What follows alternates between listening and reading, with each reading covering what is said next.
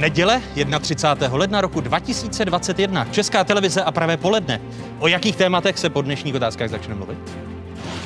To je prostě to kopání příkopů ve společnosti, kdy už lidé zase mají pocit, jsou tady oni a my, nám se všechno zakazuje, oni mohou všechno. Čau nad lidi. Pro koho platí vládní pravidla? A od čeho jsou? Diskuze předsedy poslanecké sněmovny Radka Vondráčka z Hnutí Ano a předsedů poslaneckých klubů Jakuba Michalka z Pirátů a Radima Fialy z SPD.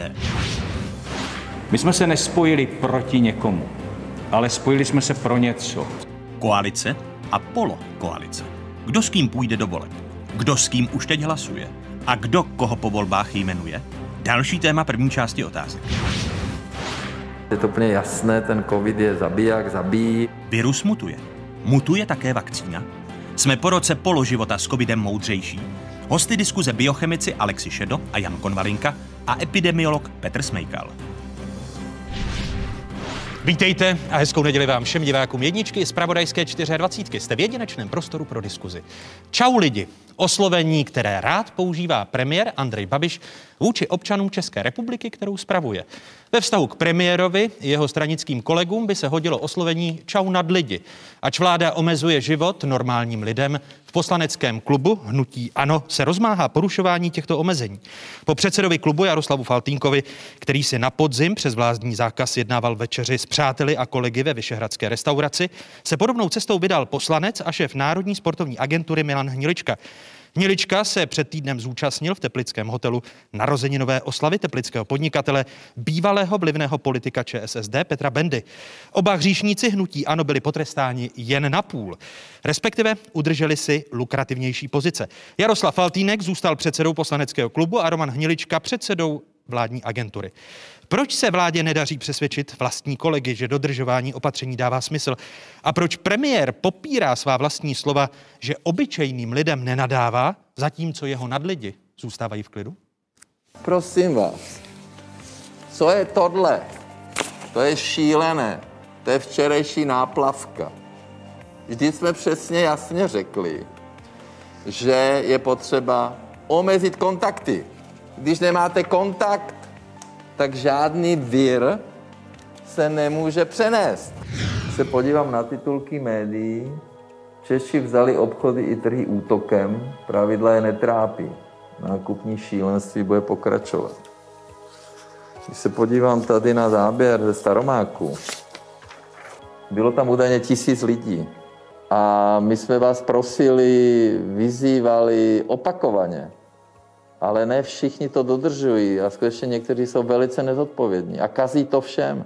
Já jsem nikdy neříkal, že chyba je v lidech. Nevím, kde jste na to přišel. Pane redaktore, to jsem nikdy neřekl.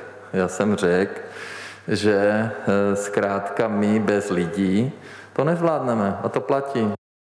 Nejen o lidech a nad lidech. Bude řeč v dnešních otázkách. Prvními hosty jsou avizovaní předseda poslanecké sněmovny, místo předseda hnutí Ano, Radek Vondráček. Vítejte počase hezké nedělní poledne přeji. Dobrý den. Mé pozvání přijal místo předseda sněmovně ústavně právního výboru a místo předseda Pirátů Jakub Michálek. Vítejte, hezký dobrý den. Dobrý den. A vítám předsedu poslaneckého klubu hnutí SPD, předsedu hospodářského sněmovního výboru a také místo předsedu hnutí SPD Radima Fialu. Vítejte, hezký dobrý den. Dobrý den. Pane předsedo, začnu u vás. Počítal jste s tím, že když Milan Hnilička ustojí svoji pozici v čele Národní sportovní agentury, že v pátek eh, pod rouškou tmy odvolá své místo předsedy? To je věc, která v podstatě nesouvisí až tak s parlamentem České republiky, si, si dovolím říct. Parlament zřídil, jednu, jednu větičku, promiňte, parlament jednu větičku. zřídil Národní sportovní agenturu. Nemůžu souhlasit s tím, že byl potrestán nebo vyvodil odpovědnost jenom na půl. Já jsem si nechal věc statistiky. Za minulé volební období, období jsme měli 14 náhradníků a teď tento je 17. za pana Hniličku. A z těch 31 ani jeden nevyvozoval svoji odpovědnost.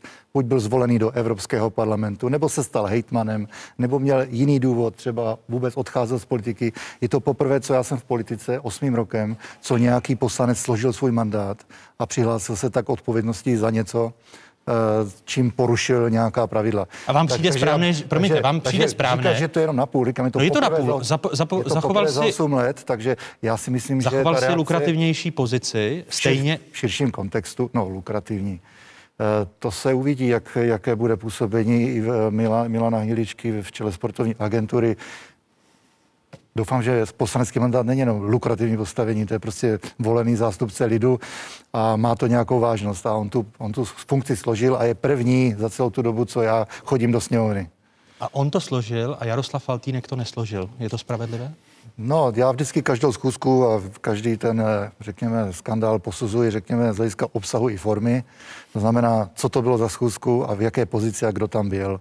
A je pravda, že na schůzce pan Faltin skutečně nebyl na žádné narazeninové oslavě, že tam proběhlo pracovní jednání, sice v prostorách restaurace, ale ani ne v hlavní restauraci, ale někde, někde bokem. A je to, Kapitule, byl, byl tam, to, a byl, to jsme slyšeli. A byl tam, byl tam v nějaké pozici, nebudem se k tomu vracet, já už jsem to mluvil, mluvil asi desetkrát. No, Naopak eh, pan eh, ministr zdravotnictví tam tenkrát byl sice na stejné schůzce, ale v pozici ministra zdravotnictví, který nositel toho hlavního étosu boje proti epidemii, takže ten důsledek byl mnohem tvrdší a následoval bezprostředně. Je pochopitelné, Tady... že ty to musíte obhajovat, když jste místo předsedou hnutí já ano. Já jsem se zastal pana Primuly hned, já jsem si myslel, že, to, že jsme přišli od ministra zdravotnictví, který e, byl v době epidemie na svém místě ale tam z politického hlediska nešlo udělat nic jiného. My se ještě k Romanu Primulovi dostaneme, ale pokud byste mi měl odpověď, Pardon, odpovědět na tu první otázku. Jestli vám přijde správné, že Milan Hnilička jen tak tak ustojí eh, pozici šefa Národní sportovní agentury a v pátek po čtyřech dnech od té doby, co se probíralo eh, jeho možné odvolání z čela Národní sportovní agentury, tak vymění dva místo předsedy? No, já nesouhlasím s tím, že by měl být někde v karanténě a třeba teďka měsíc nedělat nic. Je tam šéf, je, tak musí jednat. Asi to bylo dlouhodobě plánované, připravené, hned tam má nástupce, je tam spousta práce. Já předpokládám, u nově vzniklého orgánu, že je normální, že se mění lidi. Jo, to... U nově vzniklého orgánu, že se, to vám přijde ano. normální, že vzniká že orgán, no, to... je předseda a že si měs... to sedá, že se sedá, je tam hodně práce. A po nejsem, několika měsících odvolá schopný... své místo předsedy. No, to vám přijde normální? Mně přijde normální, že když jste šéf a nahoře může být jenom jeden, takže si ten tým vybíráte sám. A ohlíže se teďka měsíc na to, jako že by nic nedělal, protože, eh, řekněme, udělal, co neměl, tak s tím zase nesouhlasím, protože ta agentura musí šlepat. Tam kluby čekají na peníze, obce, kraje, všichni čekají, že budou investice za této situace. Jinými slovy, pod místo předsedy, chod, promiňte, chod jinými slovy, pod místo předsedy Lukšem a Janebou agentura nešlapala. No to se musíte zeptat pana Hniličky. No vy jste použil... Pro, proto jsem si ne. Eh, dovolil začít tou větou, že to s parlamentem až za stolik nemá společného. Vy jste jako parlament tu Národní sportovní agenturu založili, takže má to s vámi něco společného. A co se týče vašich výroků, že to uh, musí šlapat, tak se ptám, jestli to nešlapalo pod místo předsedy Lukšem a Janebou. No to potom máme společného úplně se vším, protože přijímáme zákony v té poslanecké sněmovně, když budu brát vaši logiku. Já ty místo předsedy ani neznám, ani nevím, co bylo předmětem té výměny a předpokládám, že tam zajištěná kontinuita, už jsou tam noví náměstci nebo místopředsedové. Místo předsedkyně, jsou to dvě dámy. Agentura funguje dál. Eh, je to pro vás překvapivé, pane předsedo Michálku, že několik dní po té, co Milan Hnilička ustál pozici předsedy Národní sportovní agentury, tak mění své místo předsedy? No, já to považuji za netransparentní a to z toho důvodu, že my jsme tady měli velký problém eh, s dotacemi na sport. Ostatně věnovala se tomu policie, věnují se teď z tomu soudy. A kvůli tomu se zřizovala ta Národní sportovní agentura. My jsme tam prosazovali, aby byly přísnější opatření, eh, řekněme, z hlediska kontroly a transparence té agentury. Ta bohužel neprošla. A teď konc vlastně si stěžovali někteří ty, když to tak nazvou, bafuňáři, eh, protože třeba pan Jansta, to je člověk, který eh, si myslím, že úplně neoplývá etosem důvěryhodnosti, že tedy jsou ohroženy zase ty jejich dotace a dochází k okamžité výměně dvou klíčových lidí v té sportovní agentuře. Přičemž pan Babiš nám sliboval, že na, ta, na ty klíčové posty budou dělat výběrová řízení.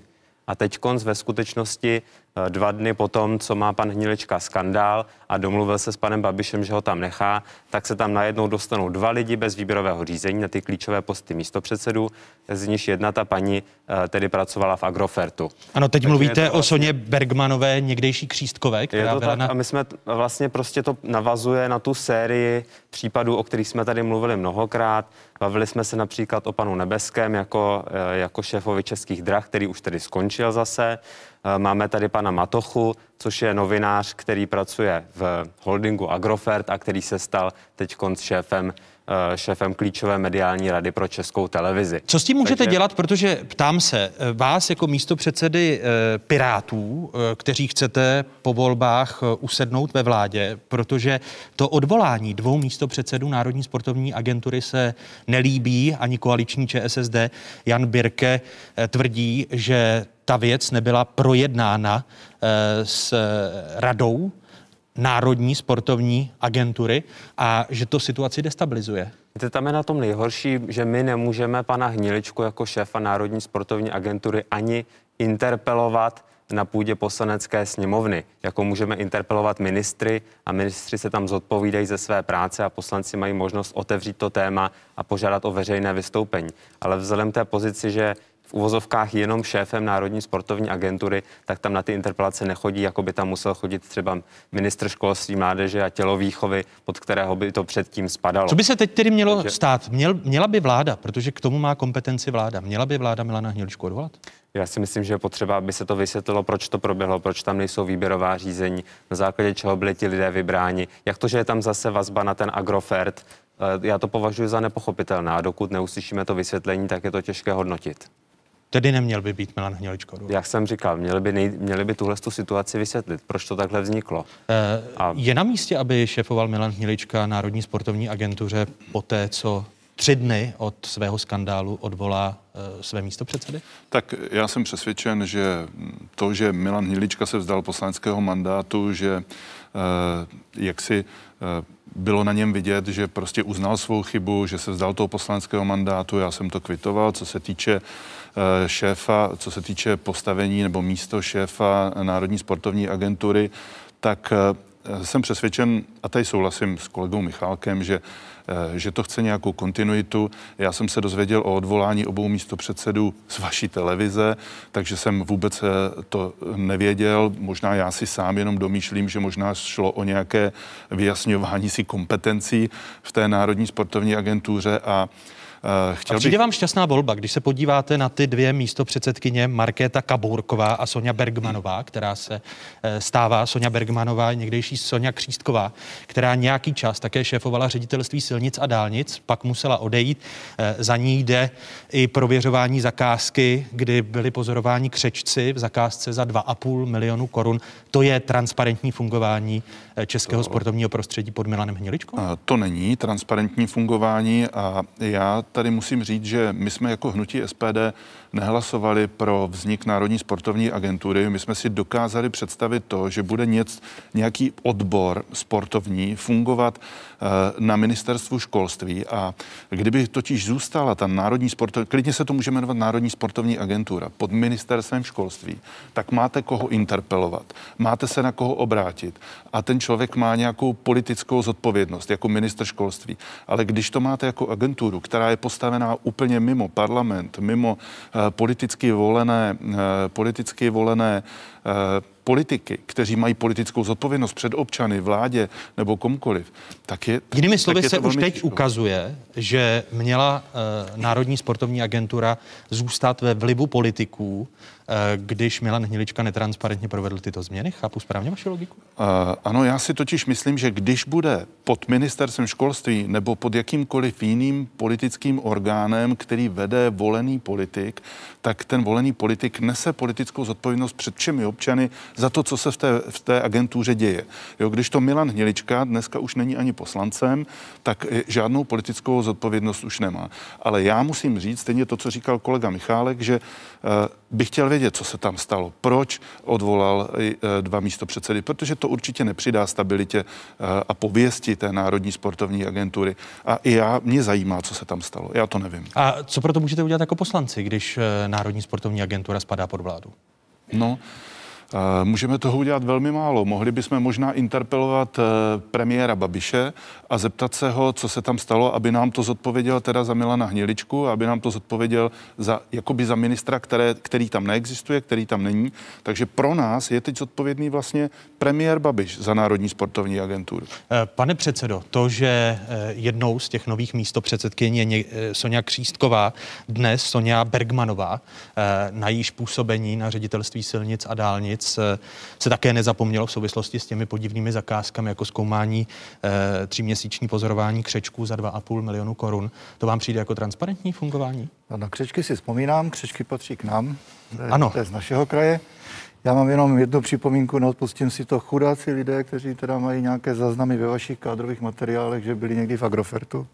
To opravdu je takový handicap do celého života, když někdo třeba chvilku pracuje eh, v Agrofertu. To já mám teda štěstí, že jsem nikdy pro Agrofert nedělal, tak aspoň z tohle pohledu mám klid. To je za A. A za B, prosím vás, trošku to vraťme, taky je to sportovní agentura. Jo?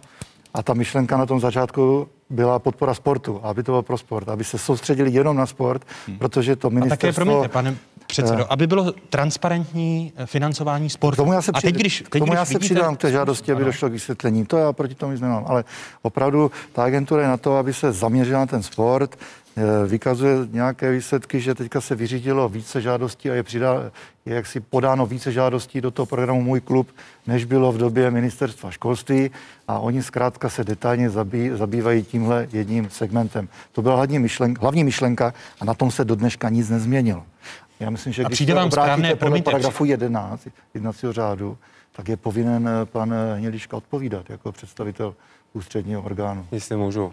Eh, Tady přeci nejde o nějaké kádrové posudky, pane předsedo. No, on to tak někdy vyznívá, už že vás. Agrofert obdržel za poslední dva roky 20 miliard korun z veřejných zakázek a dotací od různých státních firm a podobně. Dochází tam ke zneužívání mediálního vlivu, je tam střed zájmu, je 28 dalších kaus v úzovkách čapáků, kde dostávaly firmy z holdingu Agrofert dotace, které dostávat neměly. Ty klíčové fondy, které rozdělují zemědělské dotace jako SZIF, jsou z velké části obsazeny vaším hnutím a největším příjemcem tam jsou firmy z holdingu Agrofert. Zkrátka dochází k systematické agrofertizaci státu. A to je věc, před kterou skutečně nemůžeme zavírat oči. Pro všechny diváky tady dělat. jste svědky takzvaného asymetrického dialogu. Já o něčem a vy o něčem úplně jiném. No já se jsem bavil navazoval na to, jak jste nás... No, já jsem a se bavil myslím, o těch lidech, legitimní téma. že se ty lidi prostě třeba zabývat někdo pár tím- měsíců pracoval v Agrofertu a vy Promiňte, už máte u něj poznámku, ale že pane předsedo, ona také- zastávat žádnou funkci a mě to vadí jako osobě. To není, Promiňte, ale Sonja o Bergmanová. Křístková, eh, krom toho, že pracovala v Agrofertu, Nebo tak její působení na ředitelství silnic a dálnic nebylo zrovna hvězdným působením a stává se místo předsedkyní sportovní agentury. Vám to nevadí? Mají se přece vybírat já jsem přece, lidi. já jsem přece řekl, že souhlasím s tím, aby vše bylo vysvětleno, v tom se k vám přidám. Tak. Ale nelíbí se mi, když někdo, protože vy jste zmínil i pana Matochu, Ale bylo by to bez výběr, to, jako to, co a se ten tam byl dělo, zvolen, ten u byl řádně místo- zvolen. A stejně to v místopředsedů- souvislosti s jeho jménem říkáte. U místopředsedu Národní sportovní agentury došlo k obsazení té funkce bez výběrového řízení a To dostal se tam člověk, to se který v má tuto podniku vazbu. Praha stává taky. Takže, takže má tam tu Jo. vazbu. O čem mluvíte? O dopravním A podniku. proč mluvíte teď o dopravním podniku? kdo má na starosti hlavní No město já Praha? určitě nemám No. na starosti Já dopravní nemám na starosti podnik, sportovní takže- agenturu, pojďme dál. No počkejte, tak vám nevadí, že, to, že se tvrdilo, jak ta agentura bude fungovat transparentně, že tady budou výběrová řízení. Ještě a znovu říkám, Sonja. Bergmanová, někdejší Křístková, působila na ŘSD, byly za ní sporné zakázky na ŘSD a je to správný člověk do sportovní agentury? Do Národní sportovní Tak já to řeknu ještě po třetí. Já jsem opravdu za to a v tomto souhlasím s kolegy, že vše má být vysvětleno a vše má být transparentní. Takže vám přijde to jmenování A já tu netransparentní. paní neznám, takže bylo by mě nekorektní. Mělo by proběhnout Navíc já jsem opravdu na tom stejně, jak eh, pan kolega předseda Fiala, já jsem se to dozvěděl ze sdělovacích prostředků, ale, Ale mělo by- parlament se tomu nějak nevěnoval. Bez diskuze asi by mělo proběhnout eh, nějaké transparentní výběrové řízení a pokud by ti lidé, byť pracovali v Agrofertu, byli, eh, byli do té funkce jmenování po nějakým transparentním výběrovým řízení, tak já proti tomu eh, nebudu mít vůbec nic. A teď já se musím zastat třeba pana Matochu, o kterém jste tady mluvil, který podle vás pracoval v Agrofertu, já to ani nevím. Ten člověk byl zvolen poslaneckou sněmovnou, do té rady byl řádně zvolen v demokratickém procesu a já proti němu nic nemám, když byl zvolen v demokratickém procesu. Chápu správně, že tedy budete chtít a budete jako politické strany, včetně tady pana předsedy, požadovat transparentní výběrové řízení eh, na eh, pozice místo předsedů eh, Národní sportovní agentury a mělo by být to jmenování těch dvou místo předsedkyní anulováno. Jasná odpověď. My se s tím musíme nejdříve seznámit s celou, tou, s celou tou situací, jak tam proběhla, stejně jako říkal kolega Michálek, a, a potom se určitě poradíme, co s tím uděláme dál. Ale a, nesouhlasím s tím, že, a teď já nevím, neznám ani jejich stanovy, jestli tam mají, že místo, předsed, místo předsedové jsou jmenováni, tak si myslím, že je to špatně a je to škoda. To znamená, nechci říkat žádná silná slova, když ještě nemáme jasně vysvětleno, jak k tomu došlo a proč k tomu došlo tímhle způsobem. No ale ten samotný fakt, jak k tomu došlo, když se podíváme, Milan Hnilička v úterý složil poslanecký mandát, ale na pozici předsedy Národní sportovní agentury eh, odmítal rezignovat. Omlouvám se a udělám maximum pro to, abych mohl dokončit svou misi, co se týká sportu. Uvidíme, jak se k tomu vyjádří sportovní prostředí. Nicméně eh, mrzí mě to, jsem jenom člověk, udělal jsem chybu, nebyla to moje první chyba, určitě to nebude ani moje poslední chyba. Nicméně považoval jsem za správné, abych vám to sdělil osobně a tímto rezignoval. Konstatoval v týdnu Milan Hnilička v poslanecké sněmovně. Premiér Andrej Babiš nejdříve požadoval odchod Milana Hniličky i z funkce předsedy Národní sportovní agentury. Citujme, je to nepřijatelné papalášství a hlavně porušení vládních nařízení. Pánové si z nich udělali trhací kalendář. Všichni zúčastnění, včetně hotelu, ve kterém se ta akce konala, za to musí nést následky. Eh, konec citátu. V úterý si to eh, Andrej Babiš v rozhovoru pro Dník rozmyslel a žádost eh, o odchod Milana Hniličky pak nepožadoval. A znovu se ale ptám, když tady byl protikorupční étos eh, v České republice eh, při těch minulých volbách a vidíme, jak jsou vybíráni lidé do klíčových pozic, eh, ku příkladu v té Národní sportovní agentuře, tak je to transparentní, když člověk, který eh, pracuje na ŘSD, má za sebou sporné zakázky, tak se stane místo předsedou, respektive místo předsedkyní Národní sportovní agentury. Pane místo předsedou Michálku. Já už jsem se k tomu vyjádřil. Já si myslím, že to je problém. Doufám, že to vláda konečně začne řešit a samozřejmě pokud to nevyřeší v tomto volebním období a my budeme mít tu zodpovědnost v příštím volebním období, tak se na tyto kauzy budeme muset podívat, protože skutečně chceme, aby ty peníze ve sportu byly rozdělovány transparentně, aby tam byli lidé, kteří mají za sebou dobrou, řekněme, zkušenosti, kde se osvědčili v těch funkcích a neměli za sebou takovéto skandály, by tam byli kompetentní a neskorumpovatelní lidé. A já jsem chtěl ještě doplnit k tomu, co říkal uh, pan předseda Vondráček. Uh, v dopravním podniku hlavního města Prahy, kde my samozřejmě máme pražskou koalici, tak když došlo k tomu, že byly osoby do představenstva nominováni bez výběrového řízení, tak my jsme se proti tomu ozvali a my jsme proto nehlasovali na tom klíčovém jednání. Takže tam si to zvolil skutečně náš koaliční partner s odboráři. My jsme proto nehlasovali, jenom aby bylo jasno. Eh, když se podívám na to, eh, na, právě na ten protikorupční etos eh, rekonstrukce státu v rozhovoru pro dnešní otázky, tvrdí, že agenda poslanecké sněmovny a protikorupčního hnutí ANO zapomíná na klíčové protikorupční zákony a připomněla šest zákonů, které jsou na plénu poslanecké sněmovny. Reforma exekučního řádu, novela zákona NKU, zákon o lobování, reforma eh, antimonopolního úřadu, novela zákona o svobodném přístupu k informacím a novela zákona o státním zastupitelství. Chápu správně, že už do konce mandátu této poslanecké sněmovny se s těmi protikorupčními zákony nevypořádáte a že to bude poslanecká sněmovna, která jenom slibovala a sliby nesplnila, pane předsedo? Tak to je spíš otázka na vládní strany, které v poslanecké, eh, poslanecké sněmovně mají většinu a které by měly tlačit tyto zákony jak na organizačním výboru, tak prostě na program jednání, protože eh, by to měl být, eh, nebo, nebo podle mého názoru by to měl být jejich cíl, aby protikorupční zákony eh, protlačili na program jednání a potom je odhlasovali, protože tím, že mají poslanecké sněmovně většinu, tak Vy jste člen, ale organizačního to... výboru. Ano, ano. Eh, vy byste potvrdil ty obavy rekonstrukce státu, že eh, protikorupční hnutí ano, proti korupci boje pouze ústně, protože ty zákony nedává na plénum sněmovny? Uh, z hlediska třeba hnutí SPD, já musím říct, že my s některými zákony uh, máme také problém, ale ne, že bychom je nechtěli zařadit na program jednání, ale eh, chtěli bychom tam dávat, chtěli bychom o nich diskutovat, chtěli bychom tam dávat větší množství pozměňovacích návrhů eh, a podobně. Je to například zákon o lobování a já souhlasím s tím, že zákon o lobování by měl do poslanecké sněmovny přijít, že by mě, eh, to všechno mělo mít, lobbying by měl být nějaká pravidla, ale v současné době, tak jak je tento zákon předkládán, tak v podstatě skoro neumožňuje se poslancům setkávat s lidmi, protože vlastně všecko je lobbying. A já vám řeknu, kdo je, víte, kdo je největšími lobbysty. Největšími lobbysty v poslanecké sněmovně jsou například, například odboráři, zástupci různých svazů, průmyslu, obchodu a podobně, kteří jsou tam pořád, jsou na výborech a samozřejmě lobují, no, ale tam jde, lobují za ty promiňte, svoje ale tam jde, ale tam odborné jde skupiny. O transparentní hlášení, ano. Uh, takže asi by odborářům nebo svazu průmyslu a obchodu nevadilo. Ale to je 99% lobbystů v poslanecké sněmovně. Jo? To jsou tyhle svazy, které reprezentují ty svoje odborné skupiny, takže ono je to... Promiňte, je správná podle vás kritika rekonstrukce státu ve vztahu k protikorupčnímu hnutí ANO, které neplní své závazky a ke sněmovně, že neprojednáte klíčové protikorupční zákony?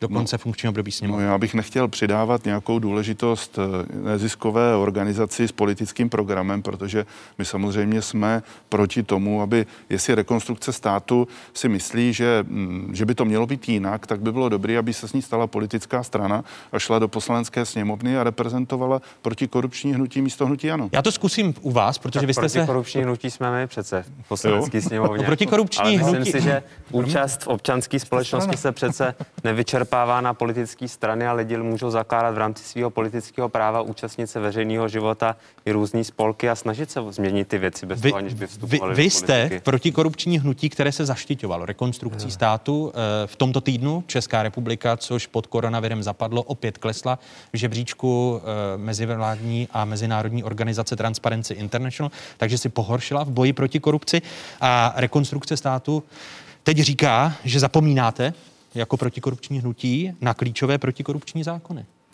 Já to ukážu na jednom konkrétním případu. Teď jsme se bavili o tom transparentním výběrovém řízení. Nominační Myslíte zákon. netransparentním výběrovém řízení? Nominační zákon ano. jako takový byl přijatý lví zásluhou hnutí ANO.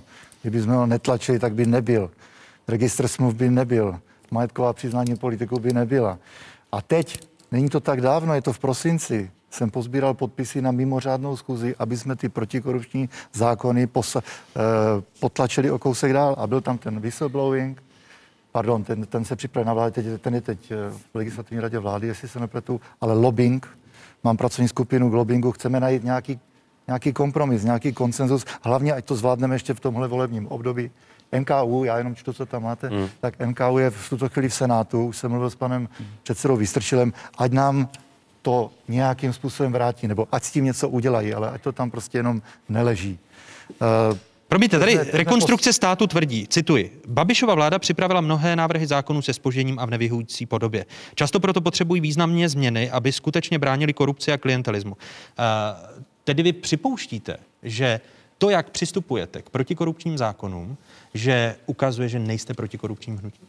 Eh, my k tomu přistupujeme celou dobu stejně a já chápu, že prosazují svoje zájmy, mají svoje Počkejte, názory. Ale vy jste se o ně opírali, ale, když jste se vlády si, ujímali. Já se Neustále zrekon... Andrej Babiš mluvil o rekonstrukci uh, státu a jak eh, ty tradiční ne, politické strany byly skorumpované. Proto se ptám, když protikorupční hnutí rekonstrukce státu po čtyřech letech vlády hnutí ANO kritizuje hnutí ANO, že není protikorupční. Kritizují, protože chtějí za každou cenu prosadit svoji agendu v podobě, jako si představují. Já s nimi pravidelně komunikuji a je to o diskuzi. Když mi přinesou zákon, svůj vlastní návrh, jak by měl vypadat zákon, co to, co to teď nedávno, reforma UHOSu, tak prostě se s nimi bavíme o tom, že tohle je dobrý nápad, ale tady s nimi nesouhlasím s nějakými hmm. kvazi soudními senáty, že by to stálo hodně peněz a že je zapotřebí třeba udělat ekonomickou studii a bez toho se dál nehneme, protože tak proč my všichni proč tady slibovali, to že neznamená, se, že, že budeme při... zvedat ruku pro všechno, s čím přijde rekonstrukce státu. My, proč, se, proč, to neříkali, jednáme, proč to já jsem s nimi ve shodě v 60%, ale když se něco nelíbí věcně, tak to řeknu, protože jsem taky poslanec a já za to nesu zodpovědnost, za co pak hlasuju. Oni nemají, oni si hmm. prostě můžou jednat tímto způsobem, protože zase a možná mají pravdu. Říkají, my kdybychom byli příliš umírnění, tak nic neprosadíme. Takže kritizují, kritizují, jsou viditelní mediálně, protože chtějí prosadit své myšlenky. Já vám říkám, že se pak v 90% domluvíme. Takže podle vás budou ty zákony svoje, jako reforma exekučního... Já na to říkám jako předseda Promiňte. poslanecké sněmovny taky svoje a někde dojdeme k nějakému konsenzu. Budou tedy a schváleny, tak ta legislativa. Budou tedy schváleny eh, zákony tvořící reformu exekučního řádu, novela zákona? Exekuční řád je otevřený a uh, já myslím, že jsme tu debatu už posunuli. na mimořádní schůzi. A to jsme, to jsme svolali uh, pět, tisk 545 k těm exekucím, ale bohužel se vám, že výsledek bude trošku zredukovaný oproti těm ambicím, které tam jsou. Které zákony se z vašeho pohledu uh, jako předsedy uh, Pirátů nepodaří uh, prohlasovat do konce funkčního období této sněmovny, která měla být protikorupční? No rozhodně se nepodaří uh, státní zástupci, protože uh, to je v koaliční smlouvě se vláda zavázala, že předloží návrh zákona, který zajistí větší odpolitizování činnosti státních zastupitelství, to znamená těch, kteří skutečně bojují s tou kriminalitou i bojují s korupcí a dneska tam nejsou funkční období, dneska tam ty lidi sedějí obrovsky dlouhý časy, některý dokonce od 90. let šéfové státních zastupitelství a bohužel vláda, ačkoliv se k tomu zavázala v programovém prohlášení, tak ten návrh zákona nepředložila. Paní Marie Benešová slibovala, že ho předloží v červnu minulého roku ale od té doby ho prostě nepředložila, protože se tam hádá, kdo bude mít většinu eh, v té výběrové komisi. Takže to bude, takže to bude podle vás dluh hnutí ano. Určitě. Já si myslím, že i na tom už nějaká vykomunikovaná zhoda je, ale kdyby jste třeba mluvil o té mimořádné zkuzi. Mně říkal pan předseda Faltýnek, že je jaksi úmyslem koaličních stran zařadit to na jednání na březnové schůzi. Říkal jsem to i těm, co svolávali tu mimořádnou, že se bavíme o 17 dnech ne, chtěli mimořádnou schůzi. Tak byla mimořádná schůze. My o tom budeme připraveni jednat v březnu, protože ještě probíhají nějaká uh, jednání, které to uhladí. Je to ten insolvenční zákon a je to ten exekuční řád.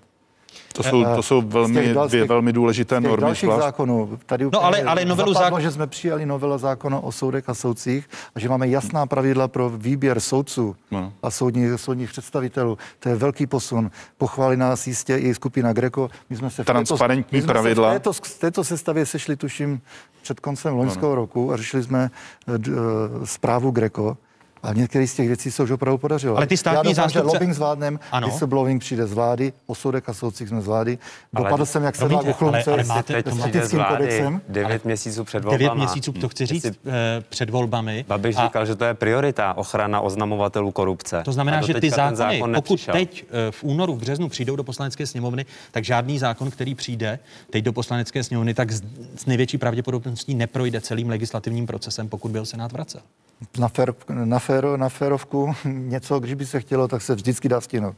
Tak to vám připomenu. Ale některé, některé věci, třeba ten hmm. whistleblowing, se si tu debatu zaslouží. To Ale ten zákon nebyl ještě ani předložený, pane no, předsedo. On, my na něho čekáme. My na něho čekáme. Pan, pan premiér před třemi lety říkal, že to je jeho priorita. Ten zákon do dneška není předložený v poslanecké sněmovně. Pane předsedo, covid taky nebyl v žádných, žádných uh, předpovědích. Ještě, promiňte, tak ještě... Ale ještě... jsme přijali třeba přes 60-70 zákonů v legislativním stavu nouze. Tak ještě... My jsme tím vlastně strávili celý loňský rok. Většinou jsme diskutovali o prodloužení nouzového stavu, o zákonech ve zkráceném jednání, o kompenzacích a jak no, pomoci lidem. O pomoci Zkrátka, lidem. tahle republika řeší teďka důležitější věci. A tím takže, koru, takže korupce jde stranou. Ale to přece to Já není myslím, korupce, že je potřeba je... řešit obě dvě ty věci. No. V rámci možností. Já jsem vám ukazoval, my jsme začali období. statistiku té poslanecké sněmovny. My už teď jsme projednali v podstatě víc než za celé hmm. minulé období. Už teď máme víc schůzí, než jsme měli za srovnatelné období návrhu zákonu bylo předloženo o sto víc než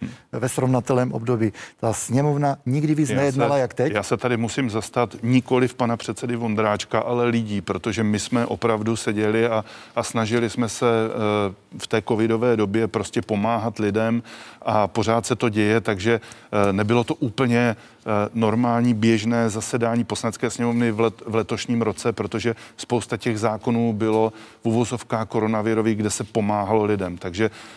a já radši, já budu raději sedět a, a snažit se pomáhat těm lidem a, a tohle samozřejmě lobbying třeba je důležité, ale, ale ta pomoc těm lidem je ještě důležitější. Tak my jsme když, když, spoustu z těch kompenzací. Ano, když, když, když, je, když je řeč tedy o pomoci lidem, tak život lidí ovlivňuje nouzový stav, který hmm. v České republice trvá historicky rekordní dobu. Ve čtvrtek vláda zpřísnila dosavadní vládní opatření. Česká republika je stále ve stupni, v pátém stupni protiepidemického systému. Poslanci poslance tak nejspíš čeká další jednání o prodloužení nouzového stavu. Nouzový stav byl loni vyhlášen na dvakrát, ten jarní byl dvakrát prodlužován, ten podzimní už pětkrát. Jak poslanci, kteří se nyní scházejí v polovičním počtu o prodlužování nouzového stavu, hlasovali? První jarní prodloužení nouzového stavu do konce dubna prošlo hlasy nejen koalice, ale i opozice. Proti byli poslanci za TOP 09 a starosty. Pro druhé jarní prodloužení už hlasovala jen vládní koalice a komunisté. První podzimní prodloužení získalo na konci října znovu podporu takřka všech politických subjektů. Proti byli poslanci hnutí SPD a nezařazení. Ve všech čtyřech dalších případech, tedy v listopadu, prosinci a lednu, prošlo vládě prodlužování nouzového stavu jen díky opětovné pomoci KSČM. Dodejme, že současný nouzový stav končí za 14 dnů, přesně 14. února. Eh, pane předsedo, počítáte s tím, že vláda přijde s další žádostí o prodloužení nouzového stavu? Počítám s tím, protože kdyby skončil nouzový stav a nebyla by žádná jiná alternativa, tak to neznamená konec těch vládních opatření, které jsou negativní, ale taky konec ve, ve mnohé pomoci. Třeba by nemohla být nasazena v takovém rozsahu armáda. Příklad, museli by se rušit některá ta nouzová lůžka. Eh, velice pěkně to vysvětloval pan ministr zdravotnictví eh, na jednání. Kdy myslíte, že vláda vás osloví jako předsedu poslanecké sněmovny a bude se konat schůze k eh, dalším prodloužení nouzového? Já myslím, že už máme už takové skoro za, za, zavedené postupy, že jak se to bude chýlit ke konci, tak řekněme v pondělí zasedne vláda a požádá. Já doufám, že to vyjde na řádnou schůzi nebo na nějaký termín, že nebudu muset svolávat mimořádnou. Myslíte tedy, že v, to na že, v úvodu, že v úvodu uh, únorové schůze bude, uh, nebo na teď, únorové schůze bude... Je tam variabilní týden, který přijde za ob týden a už se pomalu bude chýlit ke konci ta lhuta, kterou kterou máme. Takže a vy myslíte, že se, vám, že, se vám, že se vám podaří sehnat podporu, protože teď narážím na KSČM, která se cítí podvedena eh, tím, že jste slíbili KSČM eh, otevření lyžařských středisek, a že jste slíbili transparentnější postup a eh, Jan Hamáček sice kritizoval, že hnutí ANO na tuto dohodu s komunisty přistoupilo. Připomeňme si Hamáčkova slova. Já jsem zděšen z toho, že by se tady mělo eh, o boji s epidemií rozhodovat jinak než odborně, a to na základě nějakých ultimát či politických dohod eh, v zákulisí. Prostě já eh, zastávám funkci ministra vnitra, moje povinností je dbát o bezpečnost našich obyvatel a musím se rozhodovat podle svého nejlepšího vědomí a svědomí a na základě doporučení odborníků, nikoliv, nikoliv nějakých handlů s KSČM. Nakolik si jako hnutí ano komplikujete situaci, protože KSČM už vám přestává věřit, když neplníte její podmínky? Naprosto souhlasím s panem ministrem vnitra.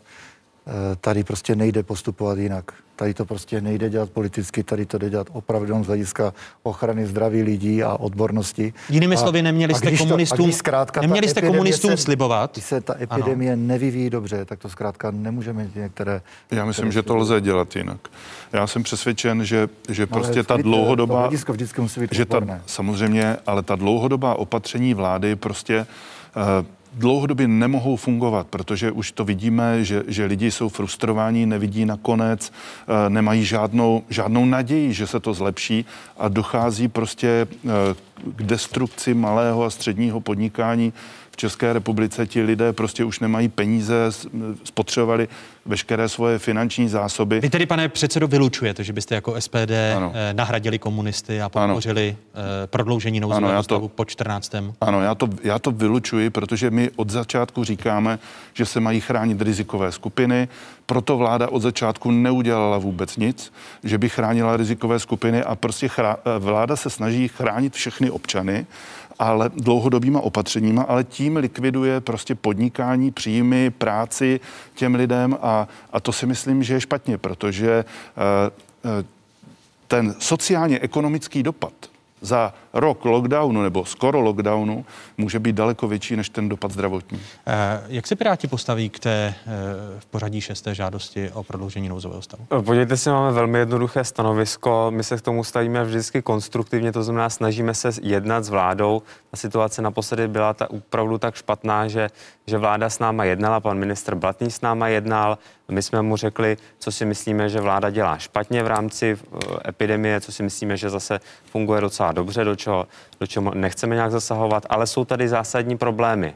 Jo, pan Blatný, ministr, zlehčoval ty čísla, které se týkají covidu, že to, je, že to pochází z autonehod a podobné věci, když jsem se ho ptal v rámci poslanecké sněmovny. A ta objektivní situace je taková, že máme dvakrát víc případů než Slovensko a třikrát víc případů než Rakousko. Promiňte, co tím chcete říct, pane předsedo, že eh, v souvislosti se zlehčováním té situace že ministrem ministr... zdravotnictví už nepodpoříte? Ne, chci tím říct, že neustále se snažíme apelovat na vládu, aby ty problémy, které tam vidíme, tak se zlepšily a pokud, pokud uvidíme dobrou vůli, že to vláda chce řešit, prodloužit, tak jsme ochotní jednat i o tom, že bychom, nebo tehdy jsme byli ochotní jednat o tom, že bychom to prodloužili. A vy jste Ale... připraveni, že byste jednali s vládou a byli ochotni zvednout ruku po, prodlouž, po pro prodloužení nouzového my, stavu my po jsme o tom, My jsme o tom skutečně jednali, ale teď, když zase vyšly na jeho další a další věci, například, že Národní koordinátor pro očkování pracuje na poloviční úvazek, pan Blahuta, a pak ještě prohlásí, že je nadšený, že teda může odejít, protože mu to opravdu nevyhovovalo v rámci toho fungování. Měli jsme tady kolaps systému pro rezervace, nezvládnutou propagační kampaň, vylévání vakcíny, předbíhání na vakcíny, večírky a co je nejhorší, že u těch opatření se stále vymýšlí, jak při, přibrat další a další opatření, aniž by se řešilo, jestli ta stávající opatření jsou skutečně efektivní, zacílená a jestli je lidi berou, jestli náhodou lidi nejsou už tak přehlcený všema těma opatřeníma, že jsou. se výrazně snižuje ta jejich efektivita. Jsou a tohle je zásadní otázka, kterou se vláda nezabývá. A proto vy neuvažujete o tom, že byste po 14. únoru prodloužili? Já předpokládám, že budeme jednat s, s ministrem zdravotnictví, pokud bude tehdy ještě ministr zdravotnictví.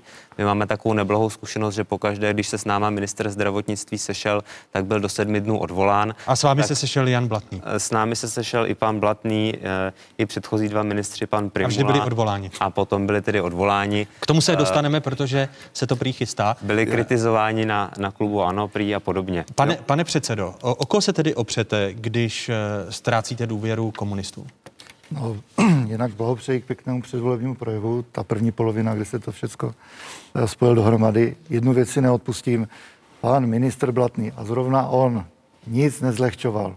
Je to vytržené z kontextu. Poctivě tam chodí do té sněmovny a vysvětluje, poctivě se snažil vysvětlit ty statistiky a vy to potom vezmete, uděláte z toho zlehčování a už to potom v těch médiích žije vlastním životem. Promiňte, já tam seděl, Jana Blatného, já jsem, Jana Blatného i za to, co tady říkal minulý týden v otázkách, ať už to byly, byla chybná čísla o penězích vynaložených na testování, kdy mluvil o 25 miliardách. Ať je to právě, eh, ať to jsou čísla, která se týkají lidí, kteří zemřeli při dopravních nehodách, i kdyby jich bylo 600, eh, což je celoroční, celoroční počet úmrtí při On to vzal jako příklad, prosím vás. Ale když se potom, příklad. potom se dělali studie, které srovnávají celkový počet zemřelých versus O koho se opřete? COVID, o koho se tedy opřete? A z toho skutečně vyplývá, že my, kdy, když, není to tak, že bychom my byli ty nejpečlivější a v důsledku ale že toho bychom měli vysoká čísla. Se, on, on vlastně si jenom posteskl nad tím, že ty státy to každý dělá jinak. A něčím argumentoval. On nic nezlehčoval. On jenom říkal, že každá statistika je jiná. A já říkám, se, až bude po epidemii, tak to můžeme sečíst a můžeme pane to nějakým způsobem analyzovat. O koho se opřete? Musím reagovat. Ano, o koho se opřete při hlasování o prodloužení nouzového stavu, když komunisté se cítí podvedení tím závazkem, kterým dal Andrej Babiš? My samozřejmě přijdeme a budeme vysvětlovat, proč je zapotřebí prodloužit nouzový stav věcně. A to je krok A. A samozřejmě neustále prodlužování toho nouzového stavu tu sněmovnu zatěžuje. Ty diskuze se e, zdvojují, strojují, Potom to znamená, že tam dochází k takovým excesům, jak nám předvedl pan poslanec Lubomír Vorný, který prostě využívá té debaty o nouzovém stavu k tomu svému vlastnímu zviditelnění. Mně samotnému jako předsedovi to není Eh, pochuti. Já doufám, že jsme schopni, a já jsem veliký zastánce toho, aby jsme se vrátili k myšlence nějakého pandemického zákona. A jsme přijali... No ale to jste měli dobu... předložit. Přesně My jsme ho předložili, v roce 2019 nebyla politická vůle. A ale teď jste ho nepředložili, ale během pandemie jste ho nepředložili. Je stále, do konce, do konce března máme legislativní stav nouze, jestliže by, na, ale zase to znamená širší zhodu. To znamená, že se opravdu budeme bavit i s klubem Pirátů a se všemi. To není, že se to protlačí silou. My jsme schopni, já si myslím, připravit pandemický zákon, dát jasná pravidla, když jsme to udělali poprvé, pamatujete, jaká se strhla kritika, pane, pane předsedo, že promiňte. ministerstvo zdravotnictví si usurpuje ale od roku, ale od roku, ústavně nějaké opatření? To byl eh, extrémně nevyvážený ten no, zákon. Tak, ale ta debata se přece posunula. Ale od té doby, od té doby, promiňte, od té doby kontrolou a s nějakou parlamentní kontrolou pane předsedo, jsme ho zvládli. Pane předsedo, od té doby jste nepředložili pandemický, pandemický zákon, šestkrát se prodlužoval nouzový stav. To je proto pravda. Se, Já ano, tak proto se, proto se ptám, proč jste ho nepředložili, protože počítáte automaticky s tím, že po 14. únoru bude prodloužen nouzový stav? My nemůžeme nikdy počítat s něčím automaticky, ale můžeme například vznést do diskuze, prosím vás, ještě jednou prodlužme a pak bude pandemický zákon. Tedy bude to poslední žádost o prodloužení nouzového stavu, protože ho spojíte s pandemickým V zákonem? souvislosti s covidem vám nikdy neřeknu, bude to takhle, Podle- protože nemůžu. podle protože je to vašeho- příroda. podle je to vašeho moje psa- představa Radka Vondráčka, jak by to šlo řešit. Podle vašeho psa bude nouzový stav až do konce světa, protože ten vir, v té, ten virus v té populaci je a pořád tady bude nějaký nakažený, takže podle toho bude, eh, bude nouzový stav až do konce světa. A já jenom chci říct, že to, co jste předvedli v té vakcinační strategii, to je debakl. To je debakl zdravotní politiky vlády, protože to přece bylo světlo na konci tunelu. My jsme jako hnutí SPD proto, aby vakcinace byla dobrovolná, aby si lidé vakcínu mohli vybrat.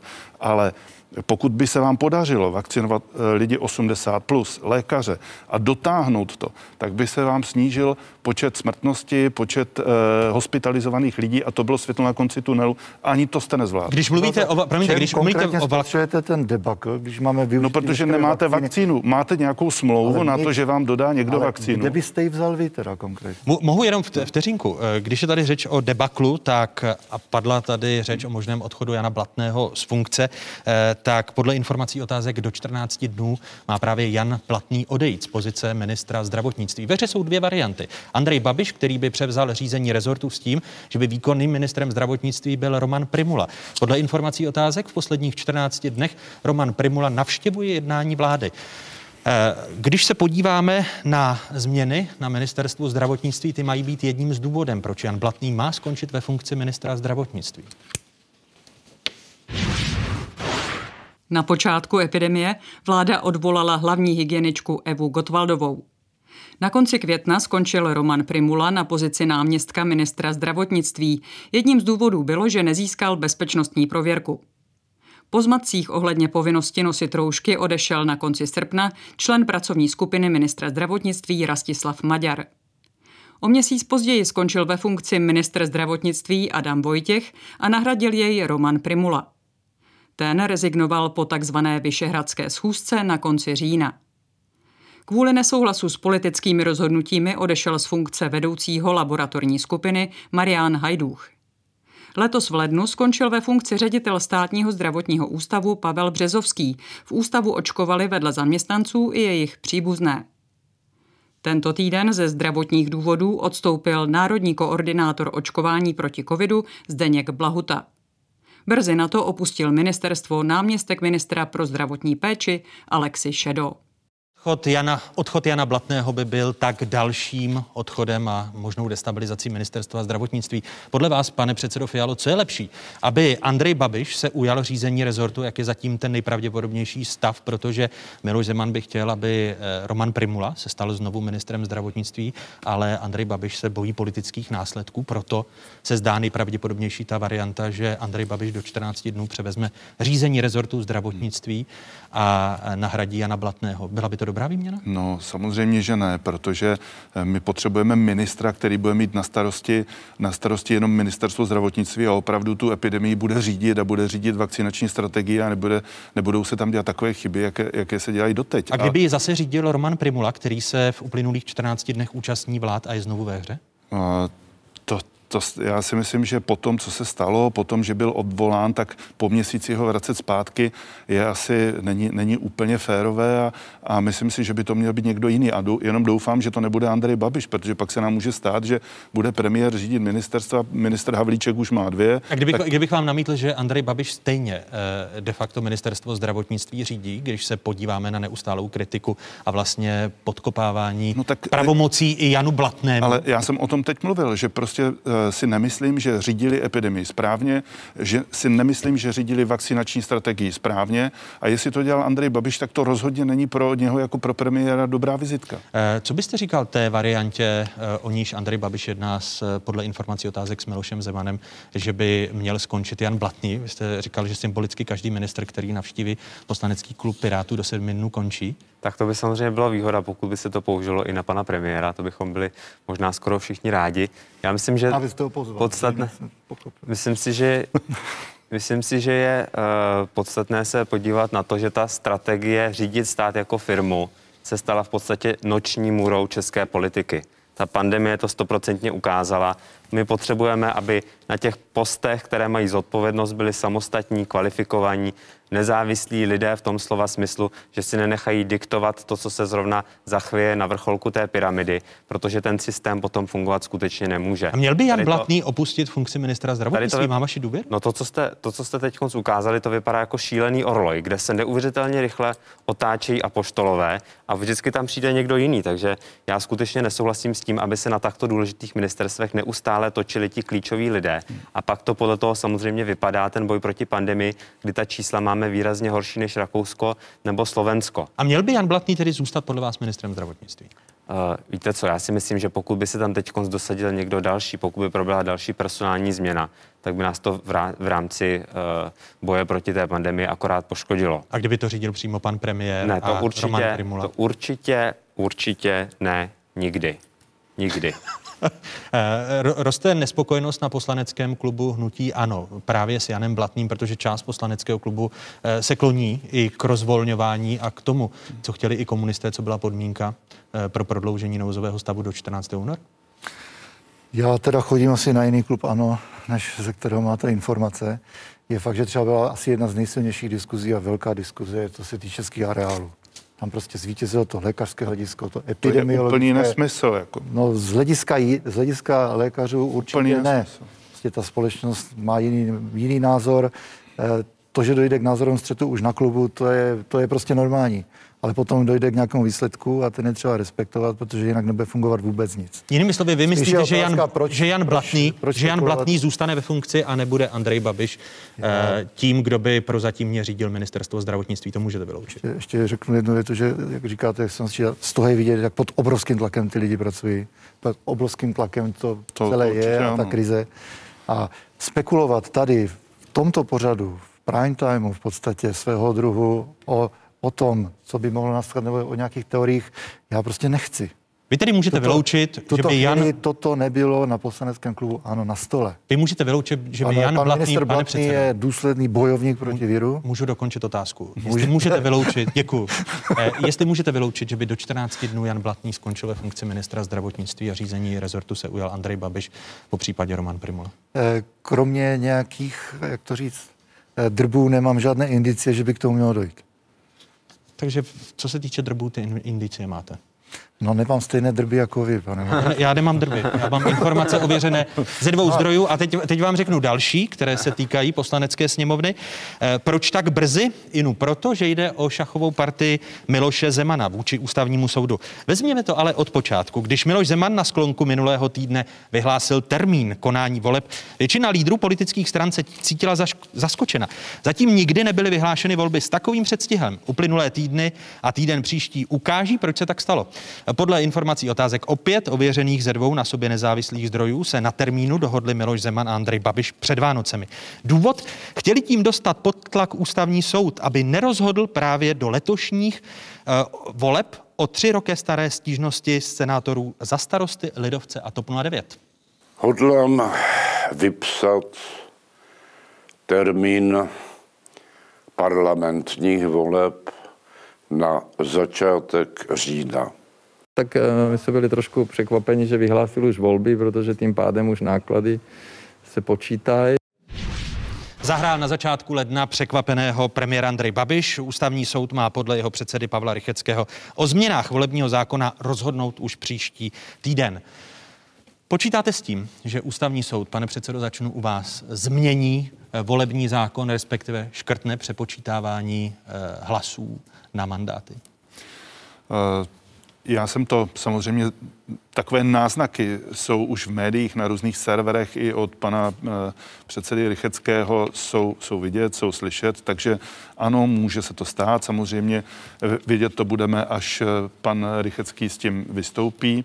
Celé plénum, které bude v úterý, ale i kdyby se plénum nedohodlo, protože podle informací otázek je teď největším problémem, jestli ústavní soud Ano. má zrušit ty sporné pasáže volebního zákona ještě pro tyto volby, anebo věc odložit. Eh, Vy myslíte, že by měl tu věc odložit až za tyto volby? Eh, My budeme, mm, my budeme to usnesení ústavního soudu respektovat. To znamená pro nás, jako pro hnutí SPD, to neznamená žádné plus nebo mínus. My, kdyby byla zrušena Dontova metoda, tak budeme eh, pořád asi stejně na svém. Nicméně pokud to zruší už před těmito volbami, tak si myslím, že bude pro nás Eh, velmi problematické to do těch voleb stihnout, protože ten soud nemůže říct, ty volby budou tak nebo tak. Ale vy na to ještě máte 9 měsíců. Eh, máte stav legislativní nouze. Budete schopni v poslanecké sněmovně najít, pokud eh, příštím týdnu padne rozhodnutí ústavního soudu, kde budou škrtnuty některé hmm. pasáže volebního zákona. Budete schopni najít tu schodu? Budeme se o to snažit, nicméně eh, ten volební zákon samozřejmě musí být eh, v koncenzu i se Senátem. Není to, není to úplně jednoduchá, není to obyčejný zákon, není to obyčejná, nebude to obyčejná novela, takže uh, samozřejmě, pokud to ten ústavní soud eh, vyhodnotí tak, že, že to škrtne, tak my se budeme tu schodu eh, snažit najít. No ale jestli to za devět měsíců stihneme, včetně Senátu, nejsem si úplně... Vy tady máte nosič, eh, máte v poslanecké sněmovně vládní návrh zákona, kterým se mění některé volební zákony, to je sněmovní hmm. tisk 529. Budete schopni najít nějakou dohodu, Jakube Michálku, pokud ústavní soud zruší pasáže volebního zákona? Já nechci spekulovat o tom, jak rozhodne ústavní soud. Eh, my věříme v to, že podle ústavy České republiky máme mít v České republice do sněmovny poměrný systém, kde každý hlas občana má stejnou váhu. Dneska to máme tak, že ano, potřebovalo na získání jednoho mandátu přibližně 20 tisíc hlasů, starostové, náš koaliční partner 40 tisíc hlasů. To samozřejmě potom vytváří deformace, že ve skutečnosti ti, kteří mají většinu v poslanecké sněmovně na mandáty, nemají většinovou podporu u voličů a naopak ti, kteří jsou v opozici ve sněmovně, tak dohromady dostali většinu hlasů. Vy byste tedy uvítal, uvítal Takže těch sporných my jsme, to, my jsme to ostatně taky, eh, taky historicky jsme na to upozorňovali, že to nastavení není správné. A e, já jako nechci komentovat to, jak se tady popisoval ty hry, které se různě údajně mohou hrát mezi prezidentem a premiérem. Mně to spadá do takových 90. let. Ta politika takhle si myslím, že už má dneska navíc. A uh, pokud jde o volební systém, tak my určitě uděláme maximum pro to, abychom se shodli do konání, nebo respektive do nějakých termínů před, vyhlá, před uh, zahájením tam jsou nějaké lhůty 60 dnů podání kandidátních listin, tak aby dostatečnou dobu předem. Dá se to tedy stihnout? Zákon. Dá se to tedy stihnout do těch uh, říjnových voleb? Já myslím, že pokud uh, vlastně není možné konat volby bez toho, aniž by tady byl zákon. Prostě tam nebude definovaný. To ten bude, budou ale škrtnuté ne. pasáže, které se týkají Nebudou, přepočítávání. Nebude definovaný způsob, jak vypočítat výsledek voleb a jak přidělit mandáty. To znamená, kdyby se konaly ty volby, tak nebude. To už víte teda, co vyhlásí ústavní soud. No já vím to, co je v té stížnosti napsáno. Já nevím, jak to Tam je škrt, říkal, škrtnutý tam návrh na škrtnutí přepočtu Takže, Dontovy metody.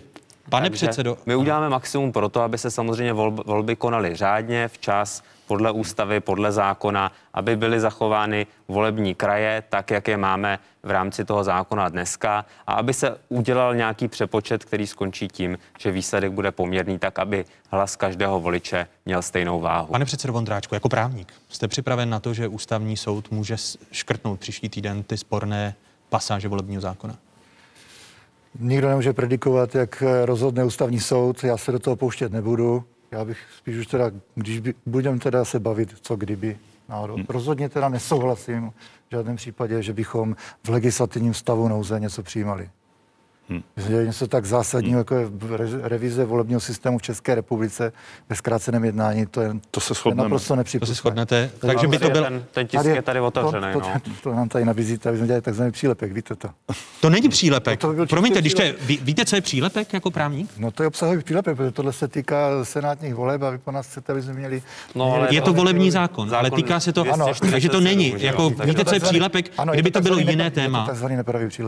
Kdyby to bylo jiné téma, to znamená, že byste do volebního zákona dávali třeba lékový zákon, ale když volební zákon je volební zákon. Je to takzvaný nepravý přílepek. Tak. Ano, uh, a to znamená, v legislativní to... nouzi se shodujete, že ne, ale eh, vy jste připraven na to rozhodnutí ústavního soudu, že se to může týkat uh, už těchto voleb? To znamená, No já byste... si jednak z mého pohledu to samozřejmě výsledek musíte respektovat. Hmm. Můžu i jako předseda veřejně nesouhlasit a vyjádřit, v čem, v čem mám jiný názor, ale vždycky musíte ten, ten, to rozhodnutí respektovat. Na druhou stranu to znamená absolutní chaos. Hmm. Teď eh, některé strany už mají připravené kandidátky. Vy už jste hmm. měli taky se svým partnerem eh, nějaká jednání. U nás jsou třeba aspoň nějaká jednání těch lídrech. Hmm. kampaň, je to v běhu, už se počítají ty náklady a teďka to jedním, jedním, jedním škrtnutím všechno zrušíme a za devět měsíců máme zásadním způsobem změnit volební systém do České republiky. Hmm. Já, já, já si do parlamentu, já si to skoro nedokážu představit. Hmm. Tak my bychom nedělali asi nic jiného my jsme diskutovali o možnosti. Já, jsem, já jsem na rovinu řekl, že to bude velmi složité to stihnout za těch devět, za těch devět měsíců, tak aby, aby ty volby prostě proběhly podle ústavy, podle všech pravidel a zákonů. Nebude to úplně jednoduché. Budeme to vidět příští týden a věřím, že v této debatě budeme pokračovat, ať dopadne ústavní soud, respektive jeho rozhodnutí jakkoliv. Děkuji eh, mým hostům, kterými dnes byli předseda poslanecké sněmovny a místo předseda hnutí Ano Radek Vondráček, předseda poslaneckého klubu Pirátu, místo předseda sněmovního ústavně právního výboru Jakub Michálek a předseda poslaneckého klubu Hnutí SPD, předseda sněmovního hospodářského výboru Radim Fial. Děkuji vám, těším se na další otázky. Díky, nashledanou. Děkuji za pozvání. Děkujeme. Nashledanou. A co vás čeká ve druhé hodině otázek? Budeme se bavit o viru a o vakcínách. Virus versus vakcína. Jaké je průběžné skóre? Hosty diskuze budou proděkan první lékařské fakulty Univerzity Karlovy, donedávna náměstek ministra zdravotnictví, který v tomto týdnu skončil, Alexi Šedo, biochemik z Ústavu organické chemie, biochemie Jan Konvalinka a epidemiolog z IKEMu Petr Smejkal. Přepněte si na spravodajskou 24, kde otázky pokračují po stručných zprávách.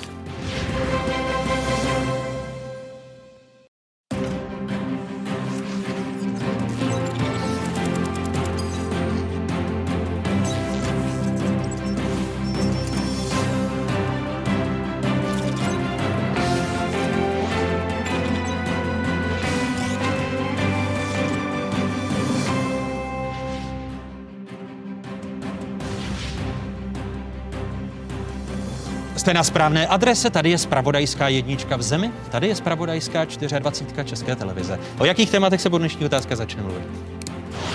Pokud zmutuje a furt je schopný, tak samozřejmě dochází ke vzniku rezistence. Virus model 2020. Co o něm víme? Hosty diskuze biochemici Alexi Šedo a Jan Konvalinka a epidemiolog Petr Smejka. Měli jsme tady odpoledne zprávu, že se neočkuje. Očkuje se, samozřejmě se očkuje. Vakcína model 2021. Proč se očkování komplikuje a proč o něm koluje nejvíce dezinformací? Další téma druhé části otázek.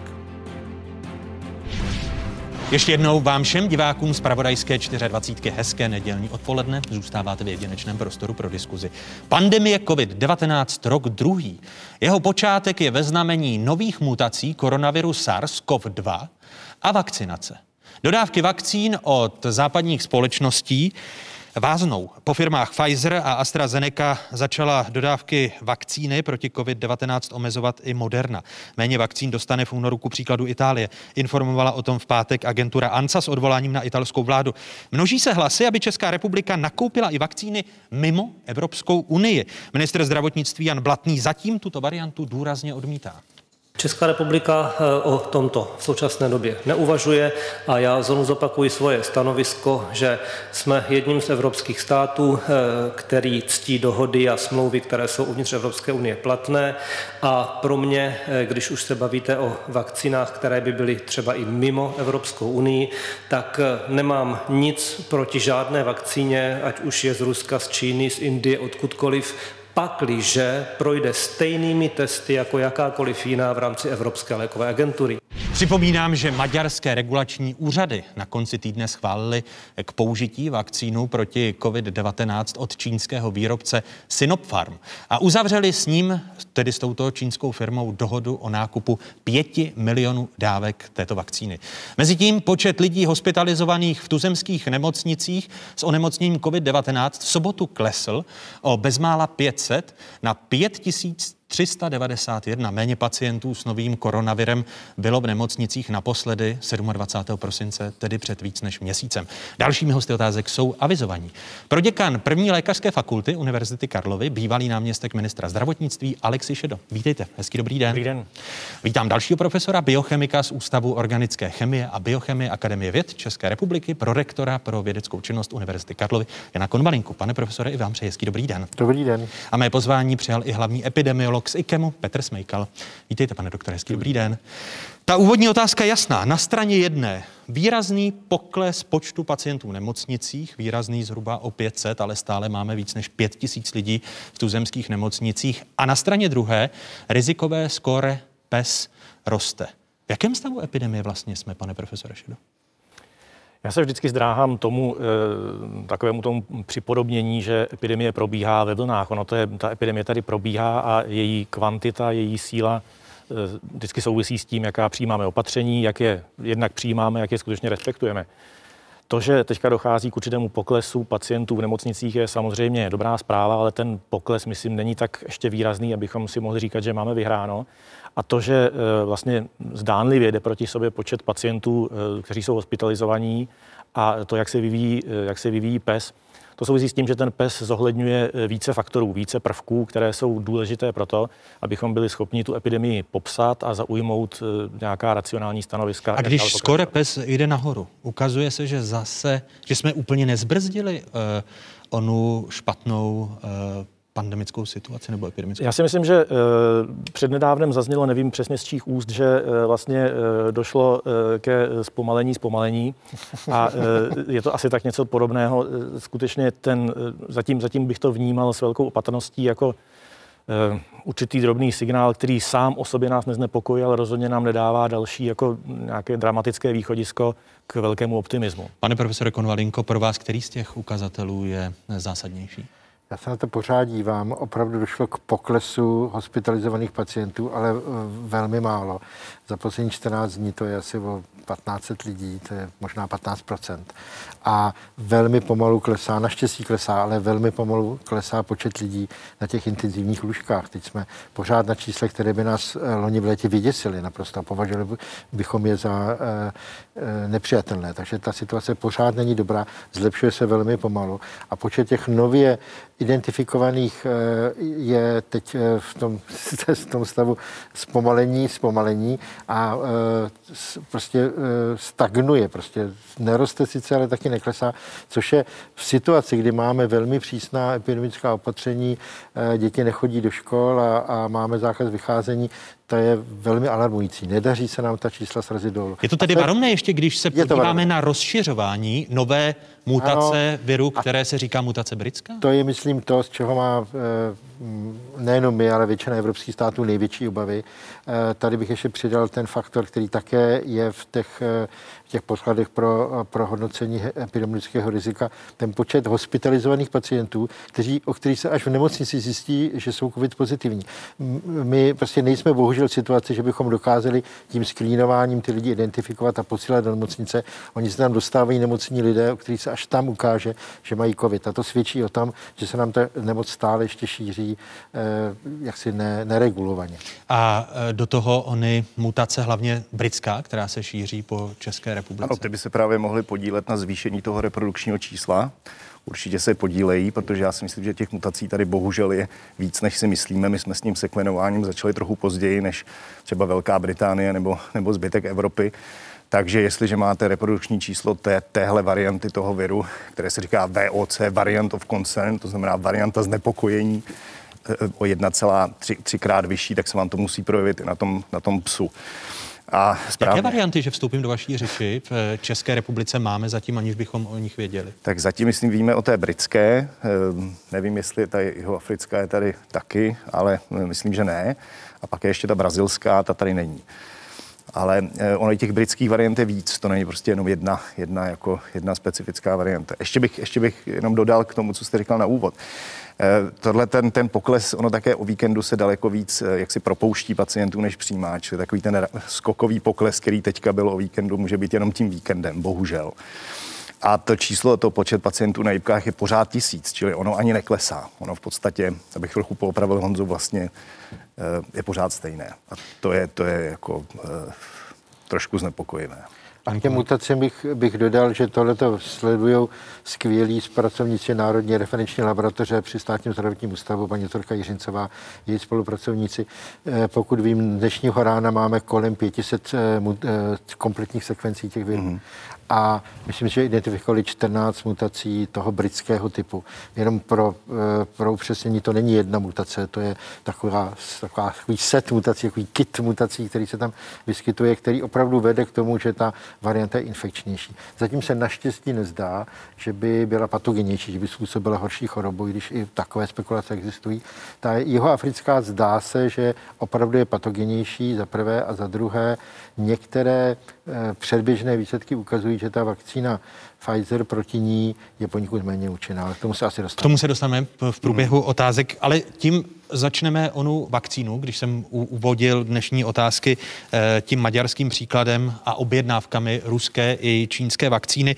Eh, bývalý ministr zdravotnictví, poradce premiéra Roman Primula se domnívá, že Česká republika by si eh, měla, podobně jako Maďarsko, nakoupit vakcíny a nespoléhat pouze na Evropskou unii. Diskutuje se o možnosti, zda nenakoupit v Evropské unii zatím neschválenou ruskou vakcínu Sputnik to, co je naprosto klíčové, my potřebujeme zabezpečit vakcíny. Pokud ty vakcíny nebudou eh, v režimu standardním, to znamená schválení eh, Evropské lékové agentury, tak eh, musíme hledat jiné možnosti a zatím se blížíme nějakým diskuzím, že budeme zjišťovat, jak vypadá situace v Maďarsku. Tady, pokud ta vakcína není schválena Evropskou lékovou agenturou, tak podle zákona o léku je možné ji schválit právě v nouzovém režimu i u nás. Začnu Alexio Šeda. Vy byste šel tou maďarskou cestou a objednával vakcíny ruské i čínské? Já si myslím, že tato otázka má vlastně e, několik úhlů pohledu. Já si myslím, že každopádně by bylo dobré se dozvědět maximum informací o těch dalších vakcínách. Eh, vědět o nich, protože pustit se do nějakého, eh, řekněme, nepřipravovaného, nepřipraveného projektu, který není opřen o data, to by bylo velmi riskantní. Na druhou stranu i s, v souvislosti s těmi vakcínami, které momentálně u nás jsou ve hře, tak eh, dlouhou dobu se, bylo to mnohdy vyčítáno, že to je že spožděná ta připravená filozofie očkovací strategie tak eh, vlastně ono se na počátku také nevědělo, která z těch vakcín bude schválena dříve. Z toho vyplývá to, že ty jednotlivé vakcíny mají různé logistické požadavky, tudíž by se s nimi muselo pracovat různě. Takže já bych rozhodně teďka nebyl proto vyrazit s taškou pro vakcíny někam, ale, Nešel byste tedy tou maďarskou cestou? Ne, mě by velmi zajímala eh, data, která eh, skutečně musí posoudit odborníci a podle toho eh, by se, by se dalo rozhodnout, zda máme tímto směrem také jít. Já nejsem proti tomu politicky nebo hm, ideologicky nebo jakkoliv odříznout nějaký potenciální zdroj těch vakcín, ale rozhodně bych ani v nejmenším nekompromitoval tuto cestu tím, že bychom sahali pro něco, co není ověřené, co není jasné a co neodpovídá našim standardům. Když naváží, pane profesore, na vaše slova, tak ve světě zatím bylo schváleno devět vakcín eh, proti novému koronaviru. Podívejme se na ně. V Evropské unii a řadě dalších zemích získala povolení vakcína americké farmaceutické společnosti Pfizer a německé firmy BioNTech. K dalším patří vakcína vyvinutá eh, společností AstraZeneca a Oxfordskou univerzitou. Rusko vyvinulo a schválilo vakcíny Sputnik 5 a Epivac Corona. Čína vakcíny od firm Sinopharm, které kupuje Maďarsko, eh, Sinovac a CanSino. Indie má svoji vakcínu Covaxin a schválení Evropské unie má i americká Moderna. Jsou ty vakcíny, pane profesore Konvalinko, všechny stejně účinné, když pan profesor Šedo tady mluvil o tom, že je zapotřebí mít tvrdá data k dispozici? Ta data jsou strašně důležitá, souhlasím, s Alexem. My si jak jako podezřeli spolu souhlasíme dneska, měli bychom něco vymyslet. Ještě to přijde. Souhlasím s ním, ta data k eh, těm RNA vakcínám pro mě překvapivě trochu a pro mě k vehlé radosti vypadají senzačně. A to jak účinnost, tak, eh, tak velmi, velmi obzené vedlejší účinky. Zatím se zdá, že ty velmi vážné vedlejší účinky u těch RNA vakcín jsou pod desetinou promile. Což je ta hlavní vakcína Pfizer, Pfizer a BioNTech. Pfizer a, a vypadá to u Moderny velmi podobně. Takže to vypadají skvěle.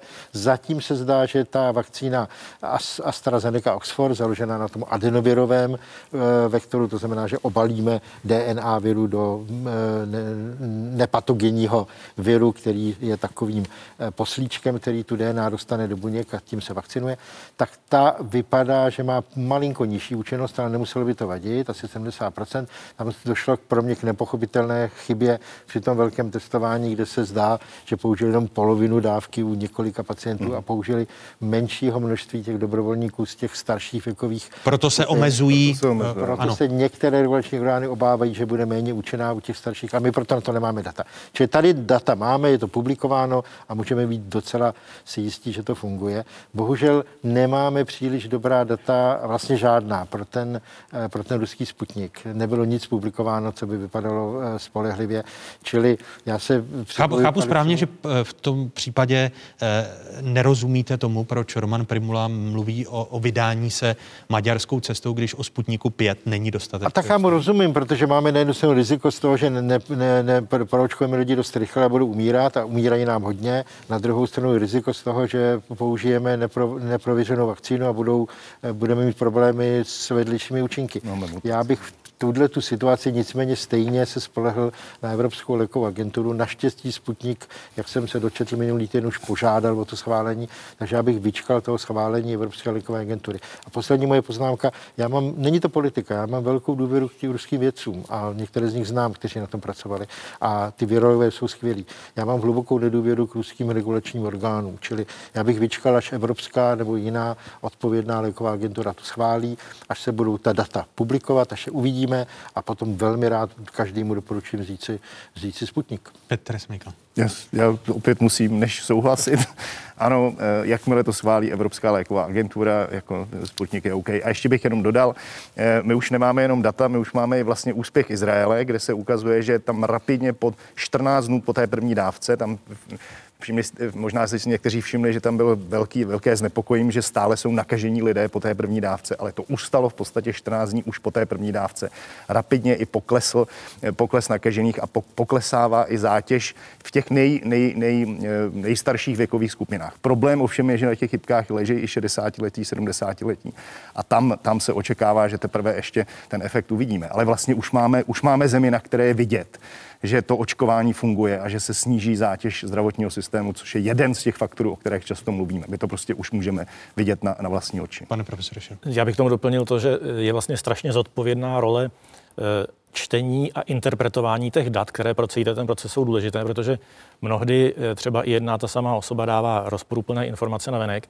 A já si myslím, že jako ukázka toho, že zase naše regulační a evropské regulační orgány jsou věrohodné, je právě třeba i to, že teďka se tady eh, mnohdy dočítáme a dozvídáme o tom, že některá z vakcín, že není dostatečně eh, účinná u seniorů, ale přesnější formulace je taková, že v testované skupině nebyl dostatek seniorů, abychom mohli něco slíbit nebo tvrdit.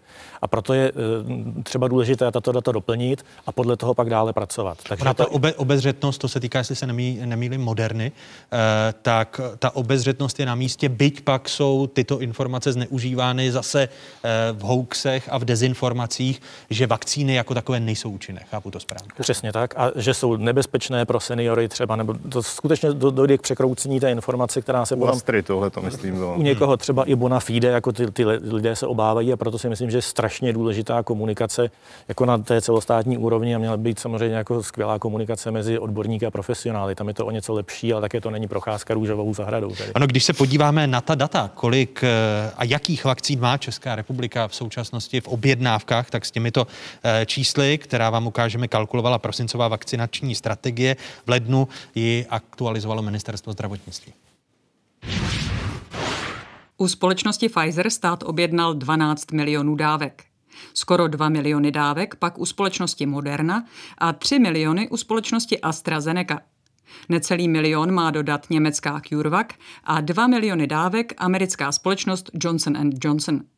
Vláda ve své vakcinační strategii předpokládá doručení celkem 20 milionů dávek.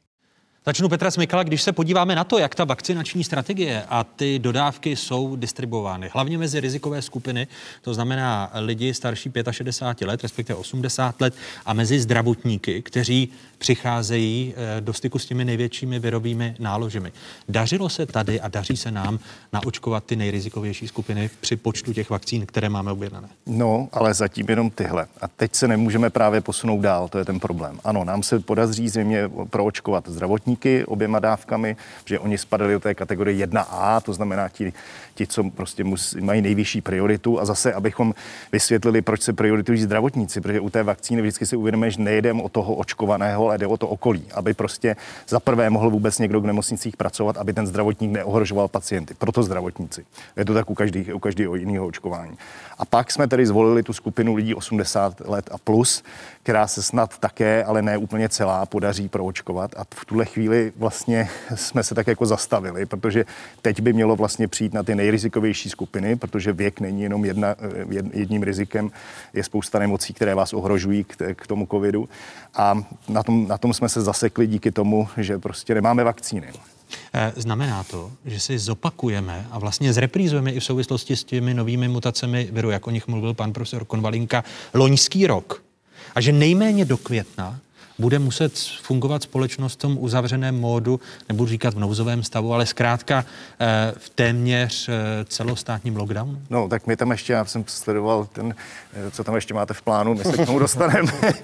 my musíme zvýšit to testování, že jo? to jsme říkali už od začátku. Prostě lockdown je jedna věc, na vakcínu čekáme, tak mezi tím projít touhletou fází musíme, musíme prostě projít tímhletím obdobím zvýšením testováním a tak umožnit té společnosti, aby do nějaké míry prostě fungovala. Ale zatím ta strategie strategie, zvýšení testovací strategie eh, tady není, když eh, se zpomalily dodávky vakcín a nemáme dostatečně. A máme ty mutace. To se a, prostě, ano. teď jsme se zadrhli, bohužel, ne z naší viny, na dvou věcech. Máme na jednu mutace, které víme, že ano, přesně, jak už tady zaznělo, asi nejsou opravdu smrtnější, to se nepotvrzuje ale jsou nakažlivější a máme nedostatek vakcín. Takže eh, zase ten lockdown, tedy, nebo to, to, co ta opatření, která teďka máme, bohužel budeme muset protáhnout, ale v tuhle chvíli už připravovat tu testovací strategii a ve chvíli, kdy, kdy se to zvládne, já si myslím, že ne, ne, jako k nějakému dalšímu zpřísnění, já doufám, že už by asi nemuselo dojít, ale to je věštění z křišťálové koule. A pak doufejme, že naskočí dodávky těch vakcín, které už se schválí, ale já jsem teda optimista. To znamená, nemusíme čekat do května. Já si myslím, že tak jako před Velikonocemi by se ta situace mohla rapidně zvýšit tím, že Pfizer dodá to, co měl dodat a naskočí ty ostatní již schválené vakcíny, třeba AstraZeneca. Jinými slovy, vy neočekáváte zpřísnění e, protiepidemických opatření, ale současný stav přibližně do Velikonoc Kdyby Velikonoce mohlo být zlomem? Eh, možná, možná dřív. Já jako rozhodně na únor bych to, bych to jako očekával. Alexi Šedo? Já v té, té sáskové hře se trošku zdržím, protože skutečně... Je to sásková hra. Já si, já si myslím, že to, jak, jaká bude reakce společnosti, jaká budou opatření, to se prostě zákonitě musí odvíjet od toho faktického vývoje té epidemie. Ten vývoj se může měnit právě v souvislosti s penetrací těch mutací. Teďka samozřejmě zcela hypoteticky mohou se vyskytnout další mutace. Takže já si myslím, že to, jak se, jak se uh, budou vyvíjet opatření, to bude souviset s průběhem epidemie. A každopádně zcela souhlasím s tím, že mm, jako, jako skutečně na smilování obrovskou pomoc musíme spolehat na to, že skutečně sem začnou vakcíny chodit dostatečné množství. A vy už jste se na tom de facto shodli, ale ještě jako pro člověka váhavého bych potřeboval ujasnění, že opravdu žádná ze studií neukazuje, že by některé z těch mutací viru, eh, které máme, a když se podíváme eh, na ta data, tak britská mutace koronaviru se prokázala. To jsou nejnovější data Světové zdravotnické organizace, které máme zpátku. Říkají, že britská mutace koronaviru se prokázala eh, v 70 zemích a na území zemích světa. Jihoafrická mutace v 31, brazilská mutace je nyní přítomna celkem v osmi zemích. Podle vědců jsou nové mutace koronaviru nakazlivější, jako to mluvil profesor Jan Konvalinka. Není ale zatím jasné, zda způsobují i závažnější průběh nemoci COVID-19. Britská mutace se objevila i v České republice. Podle zpětných analýz se šíří při nejmenším od začátku prosince. Otázkou je, zda dostupné vakcíny budou fungovat i proti novým mutacím. E, tedy je to tak, že máme jistotu, že nejsou smrtnější ty nové mutace? Ne, tu jistotu nemáme. nemáme. Je to pravděpodobné, že nejsou smrtnější. A ta poslední věta, kterou jste řekl, to je samozřejmě strašně důležité. Jestli tady ta ohromná vakcinační eh, operace, ta úžasná, ten, ten úžasný. A mimochodem, pánové, obrovský úspěch. Já, my tak trochu skuhráme tady a trošku brbláme a malinko jsme takový depresivní. Je to největší úspěch vědy, o kterém jsem za poslední desetiletí slyšel. Nikdo z nás, pánové, nevěřil tomu loni touhle dobou, že by se podařilo za rok eh, vytvořit devět schválených vakcín, z nich o třech víme, že fantasticky fungují. To je, to je ohromný úspěch nového projektu Manhattan a my bychom to měli oslavat a tady by měl stát šampaňský. Je to, je to, je to skvělá věc. A teď je otázka, to byla vaše poslední věta jestli tady ten ohromný úspěch nebude kompromitován tím, že se objeví mutace, které to celé eh, vlastně vyřadí zhatí a budeme muset vyvíjet nové, nové vakcíny. Zatím to tak nevypadá. Ale ještě jednou, eh, ono se to totiž jenom krátce. Ono se to zjišťuje poměrně komplikovaně. Vy vemete očkovaného pacienta a teprve teď začínají být očkovaní tu druhou dávkou, vemete jeho protilátky a na tkáňových kulturách viru s novou mutací zjistíte, jestli protilátky tohle očkovaného člověka, jestli neutralizují, zablokují i tady ten mutovaný virus. A teď se minulý týden objevily dvě práce, které ukazují, že ta, ty očkovací látky e, Pfizeru a Moderny opravdu blokují ten britský e, mutant a poněkud hůře blokují ten, Ten jeho jihoafrický. Hmm. Ale pozor, co to znamená? Poněkud hůře, byly tam nějaká čísla asi pětkrát, maximálně desetkrát. To je výrazný rozdíl. My nevíme, co to udělá s tím pacientem a my to nemůžeme zkusit, protože nejsme Mengelové a nemůžeme, nemůžeme eh, nakazit člověka eh, jin, jiný vědem. Musíme se podívat, až se to dostane do té populace. A poslední moje poznámka je, že ten jihoafrický mutant se naštěstí zatím šíří poměrně pomalu. U nás není, v Evropě je ho velmi málo, ani v Británii ho není příliš Ne, neočekáváte jeho tak dynamické rozšíření jako u těch britských? To bych zase musel firm? typovat, eh, zatím to nevypadá tak hrozně a není, je slušná šance, že se nebude šířit tak rychle, ale to ještě nevíme. Tady vidíme, že eh, potvrzujeme vlastně to, co se říká, že každá předpověď je velmi obtížná, zejména týká se toto budoucnosti. Takže eh, já si myslím, že nás se ptát, eh, kdy bude povolen nebo zvolněn lockdown, to je skutečně velmi obtížné. Já nezávidím politikům, že tyto otázky dostávají, ale myslím si, že ty otázky by měly skutečně být vždycky navázány na to, jak se vyvíjí epidemie. My nemůžeme nikomu slibovat, bylo by to nezodpovědné a pak, když se o to někdo snaží, tak je to problematické a sami vidíme třeba, dnes zde byl citován pan profesor Primula, který před nějakou dobou řekl, že také mohou být zavřeny hranice dva roky. Ano, tady v otázkách za to si řekl- sklidil, za to si sklidil- sklidil strašné odsouzení a na druhou stranu jako my musíme připustit, že taková možnost prostě může i existovat. A my vidíme, že ten život je už omezen eh, zhruba rok a Bůh ví, co nás čeká v roce letošním. Když se ještě, eh, a navážeme na slova pana profesora Konvalinky, když se podíváme na ty schválené vakcíny, jak jsme vám je ukazovali, to znamená devět schválených vakcín proti koronaviru, tak každá z nich, nebo Část z nich funguje na jiném principu, když to hodně e, zjednoduším. Jedna je ta RNA, e, ten, ten, jed, ten jeden způsob. Znamená to, že ty nové mutace budou moci způsobit přeprogramovávání, když to řeknu laicky, ale asi mi rozumíte, těch vakcín, třeba RNA, což by znamenalo, že budeme muset znovu eh, mít dostatečné množství studií a tím by se mohl ten eh, vakcinační proces, pomalit? No, ta otázka je skvělá, má vlastně e, opět několik odpovědí. Ta první odpověď ta je vlastně velký optimismus, protože my vidíme, že poznání v biologii nás vede k tomu, že můžeme zaujmout různé cesty, jak eh, řešit jeden problém. Proto ty koncepty těch eh, vakcín jsou různé. A e, neexistuje, jako, že by se řekl horší nebo lepší. Jako to je podstatné je to, že prostě jdou různou cestou. Co se týká, řekněme, toho technologického pohledu na věc, tak to v úzovkách přeprogramování, jak jste nazval, to sedí v případě těch RNA vakcín. Technicky a technologicky by to problém být neměl. Regulačně to je velká otázka, jak se k tomu tedy postaví regulační autority, ale stále zůstává ten problém nebo to iminentní riziko toho, že e, nová vakcína znamená nová logistika, nové Eh, nechci říkat závody ve zbrojení, ale, ale řeknu to závody ve zbrojení. No ale proto, proto se na to ptám, že jestli možná i ty, eh, ty omezené dodávky Pfizeru nesouvisí s tím, že Pfizer sám a jeho představitelé říkají, my eh, testujeme a snažíme se zjistit, jak účinné jsou naše vakcíny na tu jihoafrickou a ne, ne, ne, britskou, s, tím, britskou s, tím to, s tím to nesouvisí. S tím to, souvisí to bohužel s tím, že trošku z výpka těch ostatních vakcín, ten Pfizer nestačí navyšovat tu produkci prostě a zásobovat podstatě to je celý svět, který chce teďka v tuhle chvíli pouze Pfizer. Jo. A zase, vy jste říkal, byli jsme někde loňský rok, je to možná, že to někomu bude zdít jako špatně, ale my jsme opravdu dál jako za ten rok a my jsme z mého pohledu v optimističtější situaci, než jsme byli před tím rokem, protože to ne, opravdu nebudou dva roky. Petře, ani, ani, ani bych vám chtěl tady tu optimistickou atmosféru a šampaňské, jako to mluvil pan profesor Konvalinka, narušovat. Kdyby ty mutace, ke kterým dochází, máme jihoafrickou a máme britskou, eh, ukázali, že RNA vakcíny jsou účinnější. Znamená to, že by mohla selhat ta část vakcín, která je v tom bloku eh, vakcín, které nejsou na systému RNA? Tak tomu se přiznám, teda nerozumím, nejsem to Já bych spíš dodal, ty... dodal bych to, že ty, eh, to se musí ověřit, jak jsou které účinné ty vakcíny proti novým mutantům. ohromná výhoda těch RNA vakcín spočívá v tom, že tam to přeprogramování, je to doslova přeprogramování, je opravdu... Že používám dobrý. To je otázka týdnů, to je v podstatě otázka týdnů. Moji studenti by to udělali za odpoledne. Jo, to, to, to, na tom nic není, to je opravdu jako tam změníte několik písmen a ty automaty to začnou syntetizovat jinak.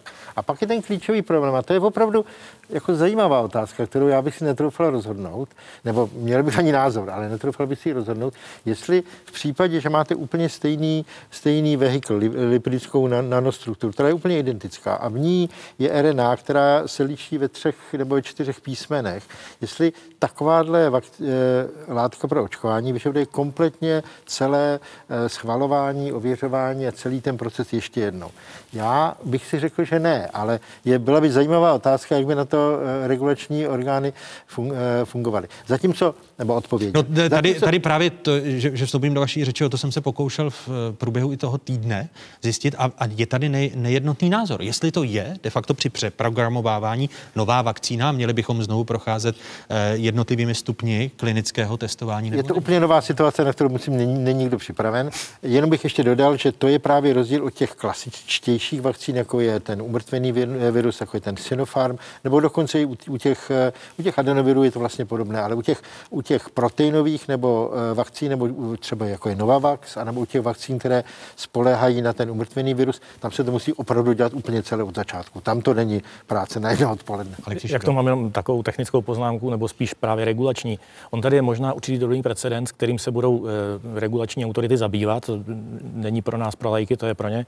E, jak se vyvíjela situace kolem biosimilars, e, biologická léčba a potom vývoj jako dalších léčiv tohoto druhu, která se připodobňují, ale protože to je jako vlastně biologická kategorie, tak tam ty regulační požadavky se nastavily trošku jinak než u klasických léčiv, které jsou postaveny na základě jasně definovaných molekul. Sečteno ale podtrženo, nové mutace viru, o kterých teď víme, eh, nemohou skalit váš optimismus, který, eh, na kterém se tady shodnete a nemohou vrátit šampaňské do lednice. Tak trochu jo, no. Samozřejmě je to, je to e, něco, co nás nervozňuje, ale je celá řada vedle toho přepro, přeprogramování, jak Moderna, Pfizer promýšlí možnost, že by dávali třetí dávku té vakcíny, hmm. která by měla ještě zvýšit imunitní odpověď organismu, takže i ta snížená imunitní odpověď by stále stačila navýšit. na tu, byla by dostatečná na, na neutralizaci toho muto, mutantního viru. Prostě těch cest by bylo více, takže e, já bych zůstal optimistou. Eh, Když jsme ukázali, a ještě jednou se podíváme na ty jednotlivé mutace koronaviru, ve kterých zemích už se prokázaly, a začnu tady u Petra Smykala, eh, jak zásadním fenoménem je eh, koinfekce, tedy jakým rizikem je jedinec, eh, pokud vůbec může být nakažen eh, dvěma virovými kmeny SARS-CoV-2, tedy těmi dvěma mutacemi, když se zeptám jako. Jda, to je složitá otázka. Já, já myslím, že ne je zásadní. Opravdu i se, eh, když to zase vemu paralelně, nebylo, nebylo příliš mnoho koinfekcí chřipky třeba a, a koronaviru. Prostě ne, není, není, není to časté, že, že vás v jednu chvíli infikují dva viry. Eh, A, a ještě navíc totožné viry, které mají podobnou antigenní strukturu, proti kterých vyrábíte protilátky, ale zase bych nechal tady jaksi um, Tedy eh, ne, ne, není, není to tak, že by koinfekce představovalo větší nebezpečí vzniku odolnějších mutací nebo naopak vedlo k neutralizaci? To, to ještě u SARS-CoV-2 nemáme zjištěné. Já myslím, že takhle by se to říct asi skutečně nedalo. Tady spíš my jsme se o to hezky pohádali s kolegy, jestli je možné, že by člověk byl infikován dvěma, Dvěma. různými mutacemi, ano. což by potom, jako ta biologická odpověď, jaká by na to byla, je otazné, ale myslím si, že to asi opravdu bude patřit do takové té kategorie, které jako nebyly nikdy úplně vyvráceny, ale e, dva otcové, jedněch dvojčat a tak, že, to je, jako, že to je skutečně eh, spíš asi raritní věc. Ale v principu e, my jsme na to tady nakonec nenašli úplně jednoznačnou odpověď mezi sebou. E, být nakažen eh, dvěma formami eh, viru v principu možné je, ale to samo o sobě by nemělo vést tomu, že z toho, jako, to snad ani nezazněla, jsem jenom si nebyl jistý, jestli to není měněno. To samo o sobě nepředstavuje riziko vzniku nějaké další mutace, no tak to, to je úplně jiná kategorie. Mutace spíš vznikne, když třeba máte jedince, který má špatný imunitní systém a ten virus v něm persistuje déle. To znamená, on se snaží nějakým způsobem přizpůsobit, nebo ten tlak na tu populaci je takový, že, že, že tam je déle. Jinak pokud je rychle, jak si zareaguje imunitní systém, tak ta šance toho, že ten virus mutuje, je menší. Ona, eh, ta vakcinace nám v současnosti právě dělá problémy v tom, že zatím u té vakcíny, která se nejčastěji používá, tedy Pfizer Bio, BioNTech, tak eh, jsou dvě dávky. Byli jsme v tomto týdnu svědky zmatku, kdy rezort zdravotnictví doporučil přerušit očkování první dávkou, eh, protože se musí naočkovat lidé, Hmm. kteří musí dostat dávku druhou. Eh, Podle ministra zdravotnictví Jana Blatného situace tak vážná není a eh, není zapotřebí očkování tou první dávkou přerušovat. Si nemyslím, že by ministerstvo doporučilo přerušit vakcinaci. Já jenom eh, mohu komentovat eh, to, jakým způsobem komunikovali koordinátoři s eh, ministerstvem, kde bylo upozorněno na to, že není vhodné prodlužovat dávku déle než 28 dní. Že to samozřejmě může znamenat i omezení mm, volných slotů, ale pořád platí to, že tam, kde vakcína je, a to je většina, tak by mělo očkování pokračovat, byť to nebude tak rychle, jak jsme si původně mysleli. A těch 28 dní je, je prokázaných, eh, že je možné to, to, to prodloužit? To je další dokument toho, co říkal Alexi Šede před, před chvilkou. My máme klinické studie na, na, na těch 21 dní a zdá se, že 28 dní nevadí. My nemáme klinické studie dlouhodobé na, na, tu, na, tu, na ten delší odklad. Myslím, že většina imunologů se shodne na tom, že by to nemělo vadit principiálně, ale nemáme proto data, proto je to malinko riskantní. Přesto britská eh, vakcinologická společnost, si se napletu, dokonce navrhla odložení až, až, až, až na, až na 42 ano. dní a dokonce se tam se dělalo to, že, se, že t, vlastně, když máte úplný nedostatek tak vakcín, tak se, se i schválilo to, že se by se očkovalo pouze jednou dávkou. Právě proto jsem říkal, že už po dvou týdnů po první dávce už máte teda nějakou imunitu. Ale to není dostatečná imunita, proto potřebujete druhou dávku a asi by to nemělo být déle než 40, dokonce 42 dní je konzenzus jaksi tří českých společností, na jakou dobu by se to dalo až protáhnout. A se na to množství e, dávek plus ten odstup tam proto, že právě se mluví o už možné třetí dávce, kde by to posílení imunity bylo ještě zásadní a pak se nedivme, že část veřejnosti může mít nedůvěru ve vakcinaci, e, protože se mluví i o možné třetí dávce. To bych neviděl jako zdroj nedůvěry.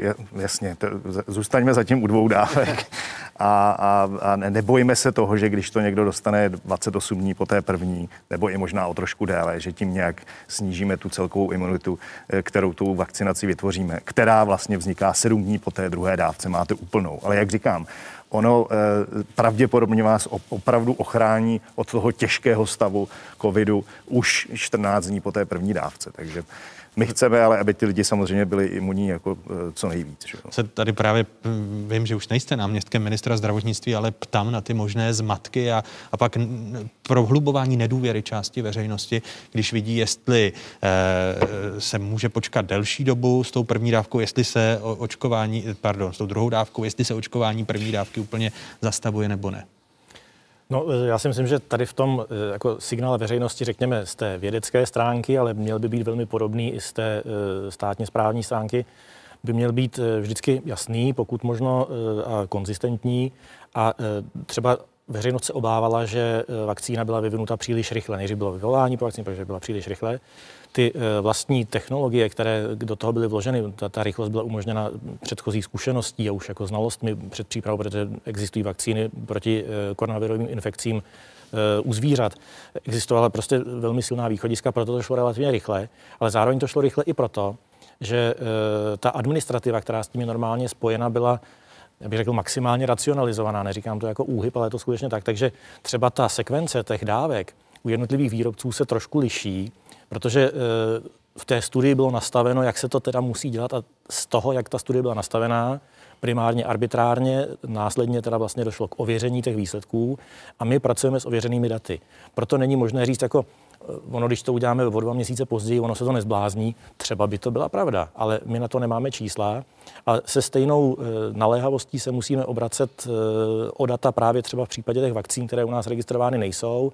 Jako neodsuzujeme je šmahem, ono to třeba je pravda, ale my potřebujeme ta data a na jejich základě se musíme rozhodovat a ta data musí někdo profesionálním, kvalitním způsobem tlumočit veřejnosti.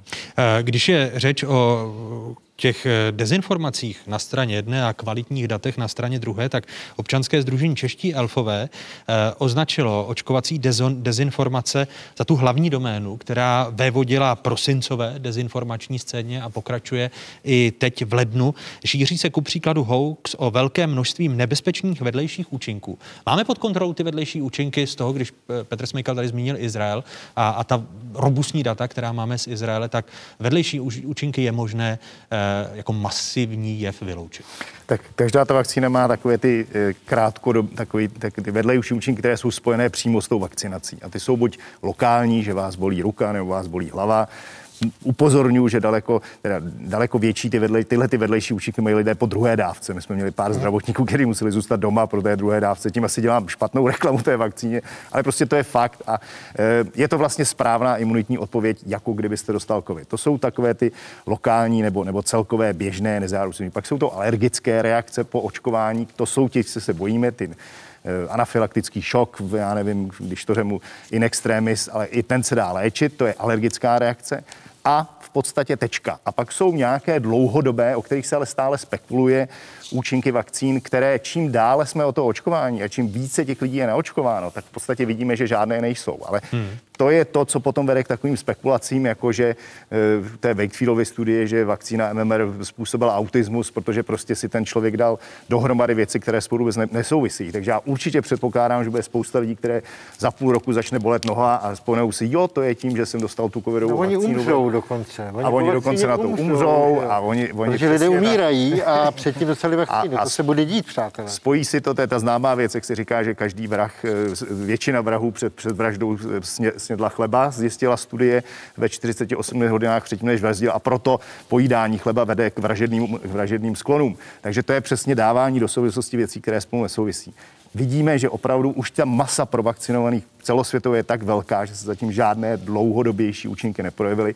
A můžu vám říct, že ta, ta skupina lidí, které měly alergické reakce, je úplně srovnatelná s jakým jiným, jakýmkoliv jiným očkováním v minulosti. A ty lokální nebo i ty celkové eh, reakce typu únava nebo bolení ruky, bolení hlavy jsou, jsou zvládnutelné. Ale teď je to ten největší dezinformační narrativ, který, který koluje ano, tohle to je opravdu velmi, velmi, velmi bolavé a my to tady, my, kteří občas mluvíme do, do sdělovací prostředků, tak to dostáváme. Pro mě je to teda děsivá zkušenost, kolik nejenom hoaxů, ale kolik nenávisti a obvinování se těch mailech, vzkazech skrývá, je to prostě velmi depresivní. Ale abych zůstal na optimistické lince, to, co nám ukázali ty klinické studie, vedle toho, že, že je velmi málo vedlejších účinků, je taky odpověď na něco, co jsme předtím nemohli vědět. A to je klíčová otázka.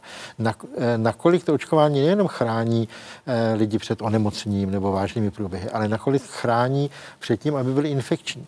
Což totiž nebylo úplně jasné. A mm-hmm. ten způsob, jak ty lidi očkujeme, vlastně dával docela eh, možnost možnost tomu, že lidé sice nebudou nemocní, ale budou dále infekční.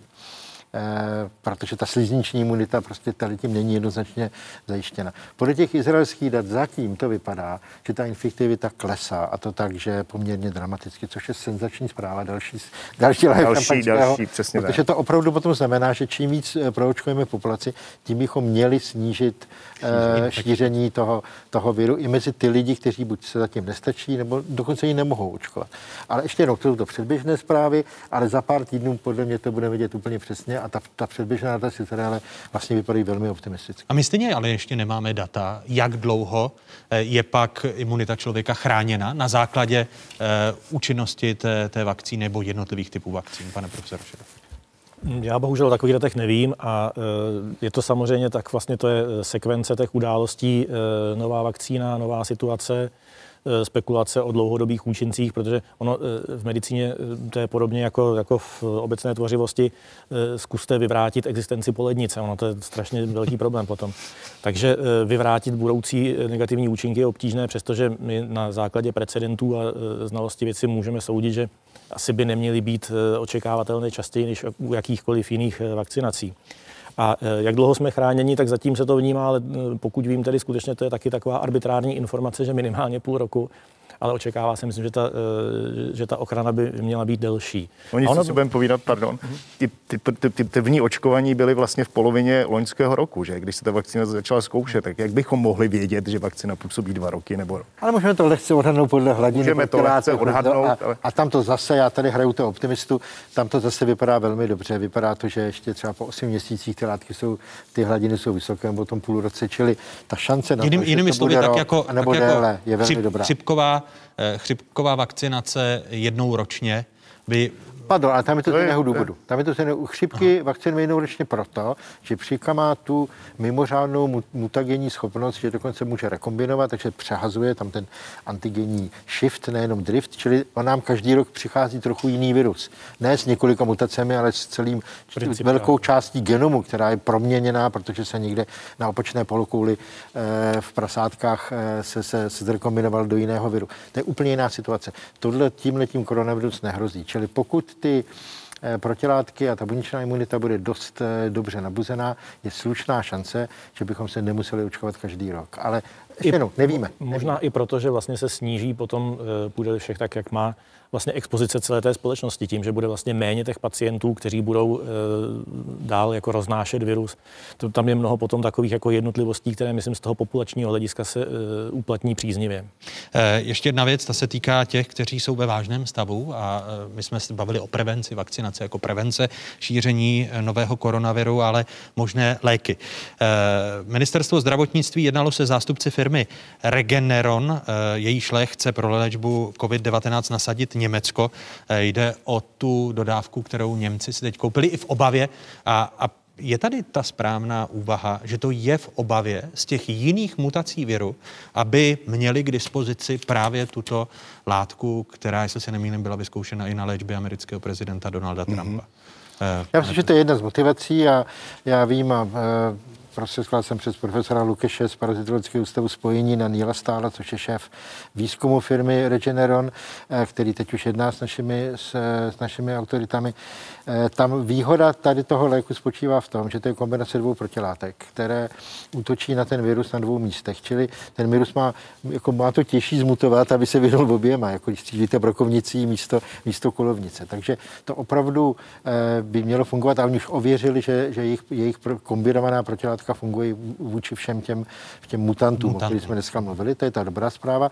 Na druhou stranu je tady třeba být realista, je třeba to omezení, že to je teda protilátková terapie, která je zaprvé velmi drahá, za druhé ji musíme poskytovat v nemocnici a dáváme ji pacientům, kteří už jsou hospitalizovaní.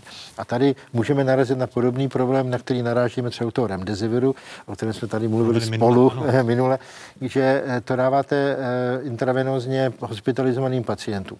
A v těch nejtěžších případech ty lidé už třeba ten virus už sobě ani nemají, protože tam to, co je zabíjí, je zánitlivý proces vlastně odpověď jejich organismu na tu virovou infekci. Čili my bychom potřebovali něco, co budeme dávat eh, v raném stádiu, což protilátka intravenózně eh, dávaná, nevím, tady lékaři to můžou možná komentovat lépe, ale není úplně ideální. V každém případě bude super, když tady ten lék bude k dispozici našim lékařům, aby ho mohli eh, tam, kde bude na místě použít. Ale úplně definitivní řešení to určitě. Přesně, tak tam je totiž strašně důležité ten timing toho podání, jak říkal pan profesor Konvalinka. To nemůžete už dávat lidem, kteří jsou už v tom těžkém stavu na tom ECMU nebo na tom ventilátoru. Mimochodem, řada z nich už může být i COVID negativní a přesto tak. má přestavbu plic ano. a tam...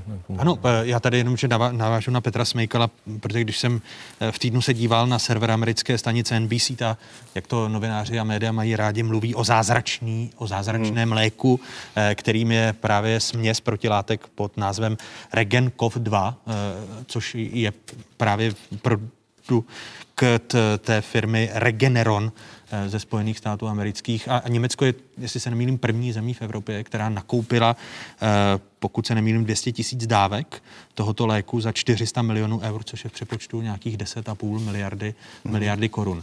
Eh, my v České republice tedy, a zatím byste byl pro to, aby se nakoupila i v České republice byl rozhodně, na to, protože na to pacienti na to jsou, určitě ano. Tak vemte si zase, um, používá se plazma v České republice, o které ty studie byly takové dost variabilní. Představte si tohle jako velmi tedy koncentrovanou plazmu, která vám vykoncentruje jenom ty protilátky, které jsou proti tomu covidu.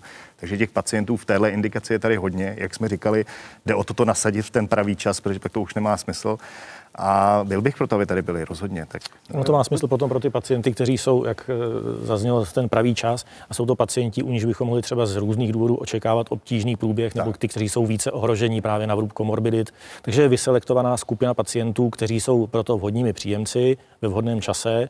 Není to ovšem všelek, protože to podobenství s tou rekonvalescení plazmou to je velmi dobré. A my máme, pane, pane profesore, už k dispozici studie, pro jak velké procento pacientů je to vhodný způsob léčby využití této látky, která je označována jako zázračná? O takových studiích nevím. Já jako tu zázračnost tomu bych se trošku vyhýbal. Ono to jako zase v tom farmabiznisu se říká jako lék, eh, pane profesore, pojmenujeme po vás a předpoklad, že se, nenechá, že se necháte přejmenovat na zázrak.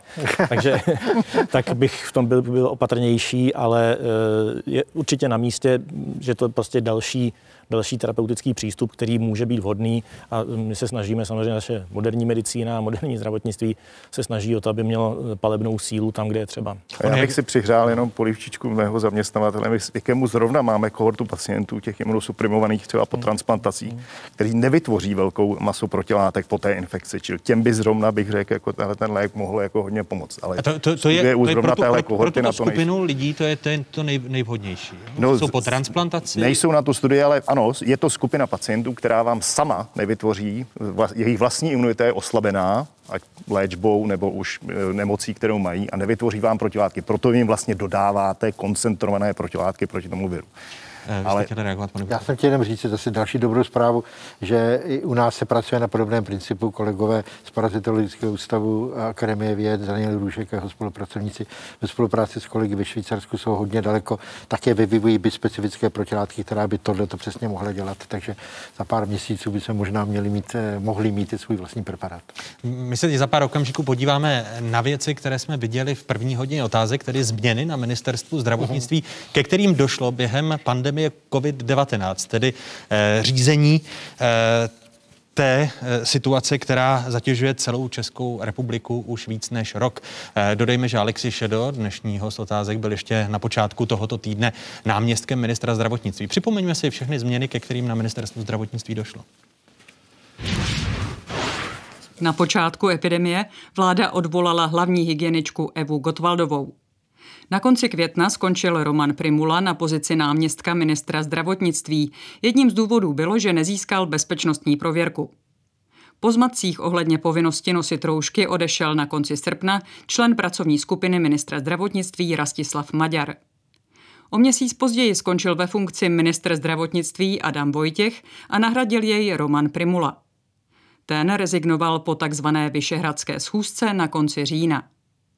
Kvůli nesouhlasu s politickými rozhodnutími odešel z funkce vedoucího laboratorní skupiny Marián Hajdůch. Letos v lednu skončil ve funkci ředitel státního zdravotního ústavu Pavel Březovský. V ústavu očkovali vedle zaměstnanců i jejich příbuzné. Tento týden ze zdravotních důvodů odstoupil národní koordinátor očkování proti covidu Zdeněk Blahuta. Brzy na to opustil ministerstvo náměstek ministra pro zdravotní péči Alexi Šedo. A jak bylo řečeno, eh, podle informací otázek ověřených ze dvou na sobě nezávislých zdrojů by mělo do 14 dnů dojít k další změně na, v ministerstvu zdravotnictví a měl by eh, odejít eh, současný minister zdravotnictví Jan Blatný s tím, že se uvažuje o tom, že by řízení rezortu zdravotnictví převzal buď Andrej Babiš a nebo Roman Primula. Pane náměstku, který už nejste náměstkem, když jste, povídal jste si s premiérem o, o vašem odvolání? Eh, já jsem eh, měl možnost krátce eh, povídat si o těch okolnostech kolem. To povídání bylo ale jako rozhodně nesměřovalo k nějakému obsazování nějakých funkcí, spíš tak, jako jsme si chtěli ujasnit, jak se ta celá situace odehrála. Ne, nenabídl vám tedy premiér místo po vašem šéfovi, který vás odvolal po Janu? Ne, nenabídl, nenabídl. Eh, co si myslíte o tom, pokud by došlo do 14 dnů opět k další změně v čele resortu zdravotnictví, což by vlastně během roku, ne kalendářního, ale během 12 měsíců už byla třetí změna. A rezort zdravotnictví je ten nejdůležitější teď v komunikaci těch jednotlivých pravidel. Co byste řík, řekl? Co, já vždycky říkám, my se tady soustředíme hrozně na tyhle ty personály. Nám tady bohužel chybí to, co mají Němci nebo co mají Američané. My nemáme ten Kochův ústav, my nemáme to CDC, nemáme tu odbornou instituci, která veřejně doporučí ministerstvu, který by vlastně, ministr je v podstatě služebník, to je, ministr je, státní úřad není ten, kdo, kdo, kdo léčí, to je ten, který vykonává doporučení nějaké odborné instituce. Mně chybí, že tohle tady není. Jo. Tohle, my za sebe další minister, pak další minister, tohle jako, tady by měly být nějaká, nechci říkat rada starších, ale prostě Měl by to být vlastně státní zdravotní ústav, co si budeme povídat, ale ten má úplně, prostě ten vypadá úplně jinak. Prostě je odborná instituce, která veřejně doporučí, tohle by se mělo dělat a minister řekne, já se to pokusím prolobovat s těmi ekonomickými ministry, protože tady je o peníze, od toho jsem tady já a řeknu opět veřejně, veřejnosti, tohle se podařilo, tohle ne, tahle opatření nás budou stát, tahle ne. Ale to oddělení té politiky od, toho, od těch odborných doporučení, to tady pořád není. Petře, ale ono ne, není to, další že, minister, pardon, tak že, že, dalšího, dalšího, dalšího. Ale že vstoupím do vaší řeči, neukazuje se právě, že to je ta nejslabší, že to je nejslabší článek nebo nejslabší věc v řízení celé té pandemie, že je do ní politicky zasahováno, protože pokud Andrej Babiš se stane ministrem zdravotnictví nebo vezme si rezort pod sebe, tak to bude ukazovat to, co se děje celou dobu. Že na straně jedné něco doporučují odborníci, je stanoven PES, pak se postupně PES začne měnit, předtím jsme měli semafor a veřejnost ztrácí důvěru v celý ten systém? No, no přesně tak, je to tak. A tohle tahle ta instituce zase, ona má, nemá i důvěru v to, jak se hádají ti odborníci. My jsme tady ve výjimečně vzájemně dobré schodě a oni se ty odborníci hádají, ale ty se můžou hádat v té instituci a pak vydají jedno nějaké doporučení, která jde směrem k těm politikům. Tohle, dokud tady nebude, tak si myslím, že se někam moc daleko neposuneme. Jan. A je to tak, jak jste říkal. V téhle zemi máme krizi důvěry a, výměna na místě ministra ji nezmění. Máme krizi důvěry, lidé nevěří vládě velmi hluboce. Lidé nevěří sami sobě. A bohužel já vidím velmi jako nebezpečnou i tu, i tu míru nedůvěry a nedorozumění mezi řadou odborníků. Nebo teď hmm. už myslím, že to je lepší, než to bylo v létě třeba, ale pořád tady jsou velmi disentní názory. A, a bez té důvěry se nedá vybudovat vůbec nic. Já si myslím, že tohle je náš největší problém a, a ta pandemie ho jenom ukázala. Myslím, že tenhle problém hluboké nedůvěry jedné v druhé tady byl už předtím a je to možná největší problém naší společnosti. A jak, je, jak je to možné, pane profesor Konvalinko, napravit, když se podíváte pak na tu personální decimaci na ministerstvu zdravotnictví v čase, kdyby to ministerstvo mělo být nejstabilnější, protože rozhoduje o tom, jak eh, řídit nebo minimalizovat škody eh, epidemie? Nevím, co udělat s ministerstvem zdravotnictví, to opravdu nevím. Se společností musíme dělat to, že, že musíme spolu víc mluvit, musíme si víc naslouchat, musíme se přesvědčovat argumenty a ne se mlátit po hlavách a, a nesmíme si nutně myslet, že náš názorový odpůrce je, je darebák, gauner a, a zloděj, který nás chce okrást. Tahle ta myšlenka bohužel je tak hluboce zakořeněná, že, že, že znechucuje lidem eh, veřejn, veřejnou činnost. Je, jako je, on je opravdu obtížné sehnat nového ministra, protože vy byste jste to dělal, pane Moravče? Ne, ne, nedělal, protože to je to, o čem mluvil Petr Smejkal, že by to mělo být odborné rozhodování, nikoli, že do něj zasahuje no. ku příkladu premiér, který vám řekne, že, že řídí očkování. A to je skutečně dlouhodobý stav. Jo. My aspoň se do, docíníme toho, že si budeme teďka trochu víc věřit, že lidé budou věřit tomu, že ta opatření nějaký smysl má a že nejsou zase změněna za týden a že, že do toho povídají politici, kteří do toho nemají povídat a tak dále a tak dále. To pokusme se. No. Vám děkuji za tuto zajímavou a věcnou debatu. Mými hosty eh, byli eh, tři odborníci, biochemik Jan Konvalinka, který je eh, prorektorem Univerzity Karlovy, bývalý eh, náměstek ministra zdravotnictví Alexi Šedo, eh, který působí na první lékařské fakultě Univerzity Karlovy a hlavní epidemiolog IKEMu Petr Smejkal. Děkuji vám, pánové, a těším se na další zajímavá setkání. Děkujeme Díky. za Děkujeme. Takové byly dnešní otázky. Připomínám, že nás najdete na internetových stránkách České televize. Známe adresy, stejně tak jsme na sociálních sítích. Hezký zbytek neděle, pokud možno, ve společnosti 24.